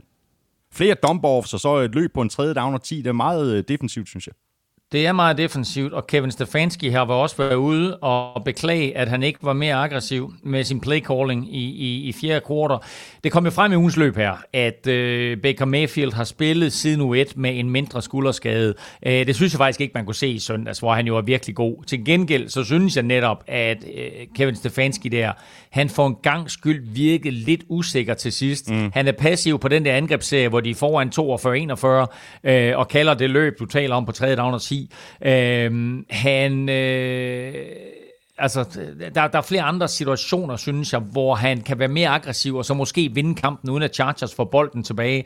Øh, her ikke, der, der øh, får Chargers bolden øh, igen med, hvad er der, et par minutter tilbage, ikke? men altså, de kører lynhurtigt ned og får scoret det der mærkelige touchdown, vi snakkede om før. Mm, mm. Og da Browns de så er bagud 47-42, der panikker han jo lidt, Kevin Stefanski, fordi Okay, de har ikke meget tid at arbejde med, men de får trods alt bolden op på midterlinjen. Og så forstår jeg bare ikke, at når man står der, så kaster man nærmest tre Hail Marys, for det var principielt ja, ja. det, som, som Baker Mayfield han blev bedt om. Hvorfor ikke lige køre lidt længere ned ad banen? Du har mm. tid til lige at få et par hurtige outs, komme ned omkring 20-linjen, og så tage dine to skud derfra måske. Ja. Øh, det her, det blev bare sådan lidt panikagtigt, og det synes jeg var ærgerligt for, for, for Browns og Baker Mayfield, og for den sags skyld Kevin Stefanski, at det skulle slutte på den måde. Browns er øh, 3 og 2, og de får øh, besøg af ubesejrede Cardinals. Chargers de er 4 og 1, og de spiller ude mod Ravens. Sikkert et, øh, uh, sikkert matchup. Det var det. Det var femte spillerunde. Lige om lidt, der skal vi have et par forhåbentlig rigtige svar i quizzerne. Vi skal omkring Hello Fresh. Vi skal se på både Odds-quizzen og Tips 12 kupongen og så skal vi selvfølgelig have sat vores picks til 6. spillerunde. Lige nu, der gælder det dig og dit momentometer, Elming. Hvordan ser det ud i toppen, og hvornår lægger du hele momentometeret op på uh, gulklud.dk? Det sidste spørgsmål er virkelig, virkelig godt, for jeg aner det ikke. Um, Dejligt med et præcist svar. Jamen, jeg kan lige så godt sige det, som det er. Jeg har haft en smule småtravl, så øh, der, er, der er lidt krise her med... Altså, jeg kigger på et, et regneark, som jeg laver med et momentometer i, som er fuldstændig tomt. Det ligger dog fast, at nummer 1, 2, 3, 4, 5, 6, alle vandt og det vil sige, at de jo forbliver på deres pladser. Man kan ikke rykke ned af mit momentometer, hvis man tager, eller hvis man vinder. Så derfor så er Cardinals 1, Cowboys 2 og Chargers 3 præcis som i sidste uge. Og nederst, både Lions og Jaguars tabte, så de ligger i hvert fald også der. Mm. Midterfeltet, masser af hold, der rykker frem og tilbage. Sådan der. Og du finder øh, Elmings momentometer det sædvanlige sted, nemlig på gul.dk på et eller andet tidspunkt, når Elming får øh, skrevet det, det færdigt. Nu skal vi et øh, smut i, øh, i køkkenet, Elming, og øh, jeg har ikke øh, musik i dag, fordi at det er et lidt andet setup, øh, sådan rent lydmæssigt, fordi du jo sidder i, i Kolding, og jeg sidder her i Studie 1 i, i Rødovre, så vi må, vi må være i køkkenet uden, øh, uden øh, musikken. Men øh, har du taget Hello Fresh med dig til Jylland, eller holder du pause igen? Det kunne man faktisk godt. Øhm, og øh, jeg, fik, øh, jeg fik lige tjekket med Kolding Fjord Hotel, om de vil have noget Hello Fresh. Det, det sagde de pænt nej tak til. Øhm, nej, jeg har sat det på pause, og øh, jeg er væk hele ugen her, så jeg har sat det på pause. Øhm, men øh, jeg genoptager selvfølgelig øh, i næste uge. Så øh, jeg er meget, meget tilfreds, og så kunne jeg forstå også, at øh, min bror og familie faktisk også er begyndt med øh, Hello Fresh nu, mm. så det passer også fint til, øh, til, til den måde, det er sådan, at, at de indtager deres aftenmåltid på. Ja, og det er jo bare en af, af mange fede ting ved, øh, ved Hello Fresh. Man kan altid pause abonnementet, hvis man enten skal ud og rejse, eller hvis man har andre planer. Hvad, hvad, er, det, hvad er det for en menu, du kører? Er det den hurtige, eller hvordan er det med det? Jeg gør den hurtigt, og det er sådan noget retter, der tager mellem 20 og 40 minutter at lave. Jeg vælger, jeg vælger faktisk tit de der retter, som, som er ret hurtige at lave, og så er jeg, jeg tror, vi har talt om det før, jeg er blevet rigtig glad for deres asiatiske retter, mm. og så mhm. alt med fisk. Ja, vi har den helt øh, klassiske. Og, så, og, så, og, jeg, og jeg, nød, jeg, jeg, jeg, ved, jeg ved godt, det er et forkert sted at indrømme det her, men nu indrømmer jeg det. Jeg vælger faktisk sådan en kødfri ret hver, hver uge. Hvorfor er det, øh, hvorfor er det det forkerte sted at, at indrømme? Jamen, det, jamen det, kan, du, kan du ikke slette det? Det vil, det, vil, det vil jeg faktisk ikke indrømme her. Jamen, det er, fordi jeg er en kødfyr. Du er en kødfyr, ja. Jeg men, kød. men jeg, går, hvad? jeg går lidt kød. Jamen godt, øh, så det er din regel, at du, øh, du går efter at vælge et måltid uden kød hver uge. Vi har en, en anden regel, øh, når vi vælger de måltider, vi vil have her i huset, og det er, at mindst en af retterne skal være et eller andet, som vi ikke har prøvet før, eller som vi ikke selv ville være kommet i tanke om, hvis vi selv skulle have været øh, det er der mange at handle. Ja, det er der nemlig lige præcis. Ja, men fantastisk. Altså, der er, der er ingredienser og grøntsager, jeg aldrig har hørt om. ja, præcis, og krydderier. Ja. ja. Godt. Jamen, øh, og hvis øh, du øh, endnu ikke er øh, hoppet med på HelloFresh-vognen, så skulle du tage og gøre det. Du kan gå ind på hellofresh.dk og se på udvalget. Der er rigtig meget forskelligt at vælge imellem, og når du så først er blevet fristet, så kan du altså øh, spare helt op til 725 kroner på dine fire første måltidskasser, og det kan du, hvis du bruger koden FRESHNFL. Vi skal have quizzen! Åh. Oh. Det er tid til quiz, quiz, quiz, quiz, quiz. Nå, Elming, øh, du stillede mig sådan et lidt øh, lusket spørgsmål, synes jeg. Nej, det synes jeg da ikke. Hvorfor er det lusket? Jeg spurgte dig bare, hvilke to, hold, der, hvilke to hold har lavet flest turnovers? Ja, øh, og det er de negative turnovers. Yes. Øh, ja, ja, altså godt. Altså ikke, ikke, ikke fremtvunget, men, nej, nej. men, men, men yes. kom til at lave, ikke? Yes, yes. Øh, men det er jo helt øh, oplagt at sige, øh, du ved, Texans, øh, Lions og, og, og Jaguars. Øh, ja. Og en, en af dem er også rigtig. En af dem er rigtig, ikke også? Øh, jo. Jeg, og der vil jeg, der vil jeg skyde på Jaguars. Det er også fuldstændig korrekt. De har lavet 11. Og det er mest i NFL, men yes. det er faktisk kun tangeret, fordi der er et andet hold, der har lavet 11. Ja. Hvem er det? Ja, og det tror jeg faktisk godt, jeg ved, hvad det er for et hold, og det er sådan et hold, som man øh, jo ellers ville, ville tænke, nej, det er da fuldstændig vanvittigt, fordi øh, de, de laver ikke turnovers. Men øh, det kører ikke så godt, og de har en negativ record. Øh, jeg håber, jeg har ret, når jeg siger Chiefs. Ja, Jamen, det er fuldstændig rigtigt. Kansas City Chiefs har lavet 11 turnovers. Okay. Øh, 6 interceptions og 5 fumbles. Øhm, og det er, det, det, det er lidt vildt. Uh, vi talte om det lidt tidligere i dag, at en af de afgørende faktorer til at vinde kampe, det er det her turnover ratio, mm. altså forskel i de turnovers, man laver, og så turnovers i de, uh, eller, uh, de turnovers, man skaber. Uh, her fører Bills efter fem uger med plus 11. Har altså fremtvunget 11 turnovers mere, end de selv har lavet. Cowboys er toer med plus 7. Prøv at se, hvordan øh, det er gået for dem indtil ja, videre. Ikke? Jaguars, Jaguars er minus 10, mens Chiefs er minus 7. Ja, præcis, og det er altså med til at forklare, hvorfor Chiefs de er, de er 2 og 3. Altså, det er en af de ting, der skal, der skal rettes op på. Så var der øh, det quizzen fra øh, Søren Armstrong øh, her i quizzen, og det skal vi huske at sige. Elming, de præsenteres jo samarbejde med Bagsvald og Chris. La quiz. La quiz. Øh, oh la la. Nå, øh, Armstrongs øh, det quiz. Øh, hvem har grebet flest touchdowns indtil videre i sæsonen? Og øh, Armstrong beder om en top 5, da der er en øh, nummer 1 og fire, ja. der deler andenpladsen. Altså, jeg ved, hvem nummer 1 er. Det er Mike Williams det er fra Chargers. Det er fuldstændig korrekt. Jeg var med, lidt overrasket over at se. Med seks styk. Seks, seks touchdowns, ikke? Men ja. altså, øh, der er også en magisk connection mellem øh, Justin Herbert og, og, og Mike Williams. Øhm, så er der, øh, altså hvis det er fem touchdowns... Det er det. Så ja, det er klart, fordi sekseren er alene. Hvis det er fem touchdowns, så er Jamar Chase i hvert fald på. Jamar Chase er på. Øhm, Hvem er mere på? Ah, det ved jeg sgu ikke. Vil du, øh, vil du have nogle... Øh, øh, ja, det er fuldstændig korrekt. DK Metcalf er på, ikke? Ja, ja, og der er en anden øh, receiver fra NFC Vest, som også Emmanuel er på. Sanders for fan. Mm. Emmanuel Sanders. Nej, nej. Der er en anden spiller fra øh, der er en anden spiller fra øh, fra NFC Vest. Nu sagde du DK Metcalf. Åh. Fra NFC Vest. Hvad har vi der? Der har vi Cardinals. Der er, der, der er ikke DeAndre Hopkins. Rams. Cooper, Cooper Cup. Det er fuldstændig korrekt. Cooper Cup er på listen. Så mangler okay. du bare øh, en enkelt. Ah, det aner jeg simpelthen ikke. Øhm, Cordell Patterson. Ej, han har, han har løbet, men han har grebet. Øhm, Travis Kelce. Mm, Nej, nej, nej, nej, han har heller ikke. Vi skal finde ham hos øh, Bills. Det er Dawson Knox. Han var heller ikke kommet i tanke. Det er rigtigt, det er rigtigt. Prøv at høre, og- og det har vi faktisk talt alt for lidt om. Uh, tight end Dawson Knox, som jo spillede så godt i slutningen af sidste sæson, og også var helt genial i slutspillet for Bills. Han er jo kommet vanvittigt godt i gang i den her sæson. Han griber er det en eller to touchdowns i, i kampen her, ikke? Uh, virkelig, virkelig spillet godt for, uh, for, for, for Bills.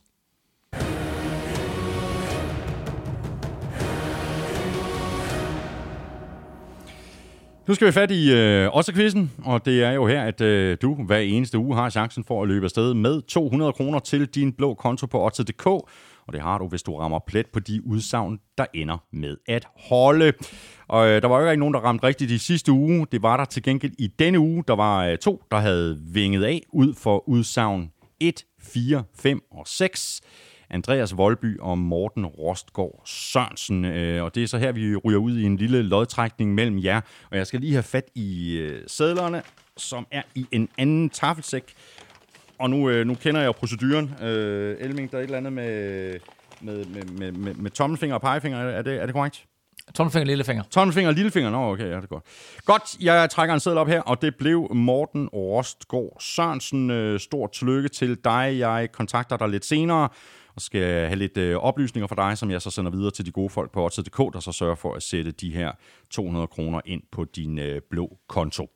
Alle har chancen igen, når vi øh, i morgen onsdag lægger en ny Odds-quiz med seks udsagn op på Facebook, og så har du indtil klokken 19 på søndag til at svare. Hvis du rammer plet, så har du altså chancen for at vinde 200 kroner til Oddset. Der er kun tre krav for at være med. Du skal være mindst 18, du skal bo i Danmark, og så skal du have en blå konto hos Oddset, og det skal du simpelthen for at kunne modtage din præmie, hvis du vinder. Og så har vi den øh, gode gamle Tips 12-kupon. Øh, Den ligger jo på øh, Tips.dk under Tips 12 søndag, og det er altså sådan en helt klassisk kupon med 12 kampe, og det betyder jo, at krydset også er i spil, og det var lige præcis krydset i Bengals Packers, der drillede en del spillere, men der var alligevel hele tre, der ramte alle kampen, og de deler så første præmiepuljen på de her Wow. 100.000 kroner, og får altså 33.333 kroner hver. Kæft, det er flot. Ja, det er rigtig flot. Og så var der så også øh, 102 øh, spillere med 11 rigtige, og de får hver 188,5, og så var der hele 906 med 10 rigtige, og det giver dem 21 kroner. Alle har chancen igen med den nye Tips 12-kupon, øh, som du altså finder på øh, tips.dk under Tips 12 søndag. Der er øh, som sagt 100.000 kroner i første præmiepuljen, som så deles mellem de tipper, som har 12 rigtige, og det betyder så, at du altså har chancen for at løbe afsted med de 100.000, hvis du er den eneste, der rammer plet. Der er også præmier til 11 og 10 rigtige.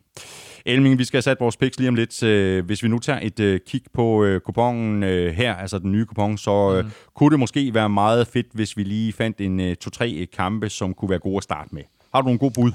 Altså, jeg vil sige, øh, jeg ved godt, det er vildt, ikke? Men altså, Patriots har tabt alle sine tre første hjemmekampe. Øh, de er hjemme igen imod Dallas Cowboys i den kommende weekend. Den tror jeg heller ikke, de vinder. Øh, det er meget, meget sjældent, at de taber kampen på hjemmebane, men nu tror jeg faktisk, det bliver 4 ud af 4, for jeg tror, Cowboys tager til New England og vinder.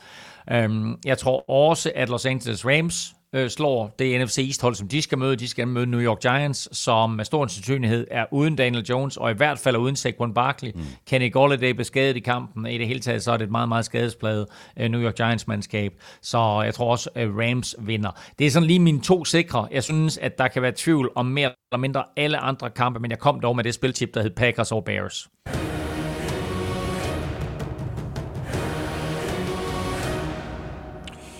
Nu skal vi have sat vores øh, picks til øh, 6. spillerunde. Inden vi gør det, skal vi lige høre fra Lukas Willumsen. Øh, Lukas skriver sådan her, med identiske picks endte runden ikke overraskende uafgjort 12-12, og det betyder, at Claus nu fører med 50-48. I sidste uge talte I om, at det måtte være første gang nogensinde, at de havde valgt alle kampe ens. Det er faktisk ikke helt rigtigt, fordi tilbage i spil uge 14 i 2018, der havde I ligeledes identiske picks og ligeledes i en runde med 16 kampe. Han er vild. Ja, det er det. Og så skete det. Claus ramte udfaldet af en Jaguars kamp for 17. gang i træk og tangerede dermed rekorden. Claus påpegede korrekt i sidste uge, at det så også var ens betydende med, at øh, de havde tabt 17 gange i streg. Det er nu ikke nogen skam, fordi den øh, oprindelige rekord blev bygget på en lige så dårlig stime, da Thomas i sin tid havde Browns til at tabe 17 gange i træk. Thomas har dog ramt øh, 17 på stribe endnu en gang, nemlig i Saints kampe, og der var der sådan lidt mere alsidighed over udfaldene. Thomas ramte fem sejre og 12 nederlag i den periode.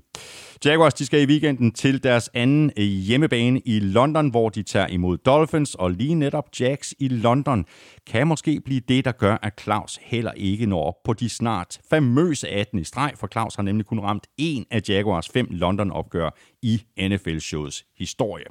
Så nu er der pres på, Elming. Men du har jo Jamen, det allerede- er fordi, du, jeg tror du på har jo- Jaguars hver gang de er i London, og det sker igen nu. det, det er stærkt. Jamen, det er godt. Nu skal vi til det. U 6, øh, og nu øh, tager vi jo hul på, på bye weeks. Øh, Fire hold, de står over i den kommende spillerunde. Det er Falcons, Saints, Jets og 49ers, og det betyder jo så altså, at der kun er 14 kampe på øh, programmet. Vi lægger ud med Eagles Buccaneers. Box. Buccaneers. Jaguars Dolphins. Jeg siger Jaguars. Det er modigt, det der. Jeg siger altså, jeg siger Dolphins. Siger du godt nok Jaguars.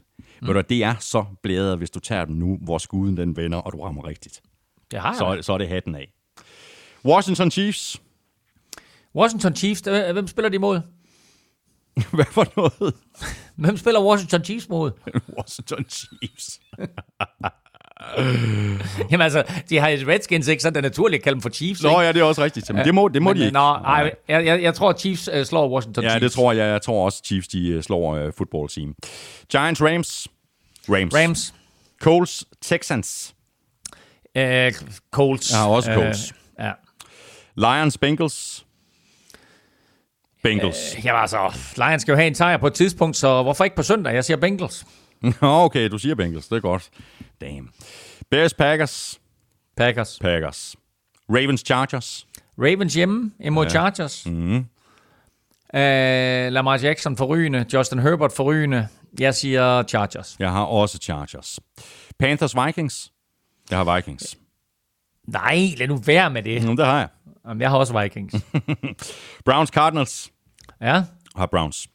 jeg har også Browns. Broncos Raiders. Jeg har Broncos. Jeg har også Broncos. Hvor er det kedeligt, det her. Patriots ja. Cowboys. Cowboys. Cowboys. Steelers Seahawks. Interesting. Ja. Ja. Øh, men jeg siger altså Steelers. Jeg siger også Steelers. Altså dels er Russell Wilson ude, og dels ser det ud til, at øh, Steelers øh, kom lidt tilbage på, på sporet. Ikke? Titans Bills. Bills. Bills. Det var det. Var, var det alle, det var, alle kampene ens igen? Nej, du øh, tog jo øh, du tog jo Jaguars. Nå, det var den eneste, ja. Ja, ja, Uha, så, nu henter så, er der, så er der lidt at kæmpe om Ja, her. nu, nu henter jeg en på dig. Det er dejligt. Ja. Godt. Tak for Fedt. det, Elming. Øh, øh, fornøjelse også, selvom vi ikke sad fysisk over for hinanden. Øh, Det var dejligt. fortsat ja, øh, fortsat øh, god Jyllands øh, rundtur. Du er sådan lidt rundt omkring, ikke? Ja, tak. Jo, øh, jeg har et job her i øh, fem forskellige byer i Jylland Sådan i den her uge her. Det var godt. Jamen, øh, vi ses øh, face to face i, i næste uge, øh, Elming, og så går jeg også ud fra, at vi skal se noget fodbold sammen på, øh, på søndag. Det var... Det, Øh, det ville da være dejligt, hvis du tager med mig til, til London. Nå, tager du med? Tag, tager du til London? Selvfølgelig gør der det. Nå, det vidste jeg faktisk ikke engang. Nå, men så, så, bliver det, ikke- så bliver det heller ikke på søndag, vi ser fodbold. Så er det først næste Nej. søndag. Ja. Ja, ja, så kan man glæde os til det. Godt, det var øh, alt for i dag. Tak fordi du lyttede med. Hvis du synes, som det vi laver, så skulle tage og støtte os med et valgfrit beløb på tier.dk. Du kan jo også bare trykke på linket øverst på nflsød.dk. Det ligger lige ved siden af linket til shoppen, hvor du kan købe lidt af vores merchandise. Tak til alle, der har shoppet. Tak til alle, der støtter os på tier.dk. Og tak for alle anmeldelserne i Apple Podcast. Hvis du endnu ikke har givet os sådan en, så kunne du overveje at gøre det, enten i øh, Apple Podcast eller et af de andre steder, det er muligt. Hvis du vil i kontakt med os, så kan du gøre det på mailsnablag.nflsød.dk. Du kan også fange os på både Twitter, Facebook og Instagram, og så kan du følge Elming på Twitter på snablag NFLming. Mig kan du følge på snablag Thomas Kvartrup. Husk tilbuddet på HelloFresh.dk. Lige nu der kan du altså spare helt op til 725 kroner på dine fire første måltidskasser, og det kan du, hvis du bruger koden FreshNFL. Husk også at støtte vores gode venner og samarbejdspartnere. De støtter nemlig os, og det gælder selvfølgelig både Tafel og Odset fra Danske Licensspil. Og i forhold til øh, Odset, Husk, at man skal være minimum 18 år og spille med omtanke. Har du brug for hjælp til spilafhængighed, så kontakt Spillemyndighedens hjælpelinje Stop Spillet eller udluk dig via Rufus. Regler og vilkår gælder. Vi er tilbage igen i øh, næste uge. Tak for nu. NFL-showet er produceret af Kvartrup Media, der også producerer Born Unplugged, og PL-showet, drengene på PL, giver den gas med Premier League hver eneste mandag.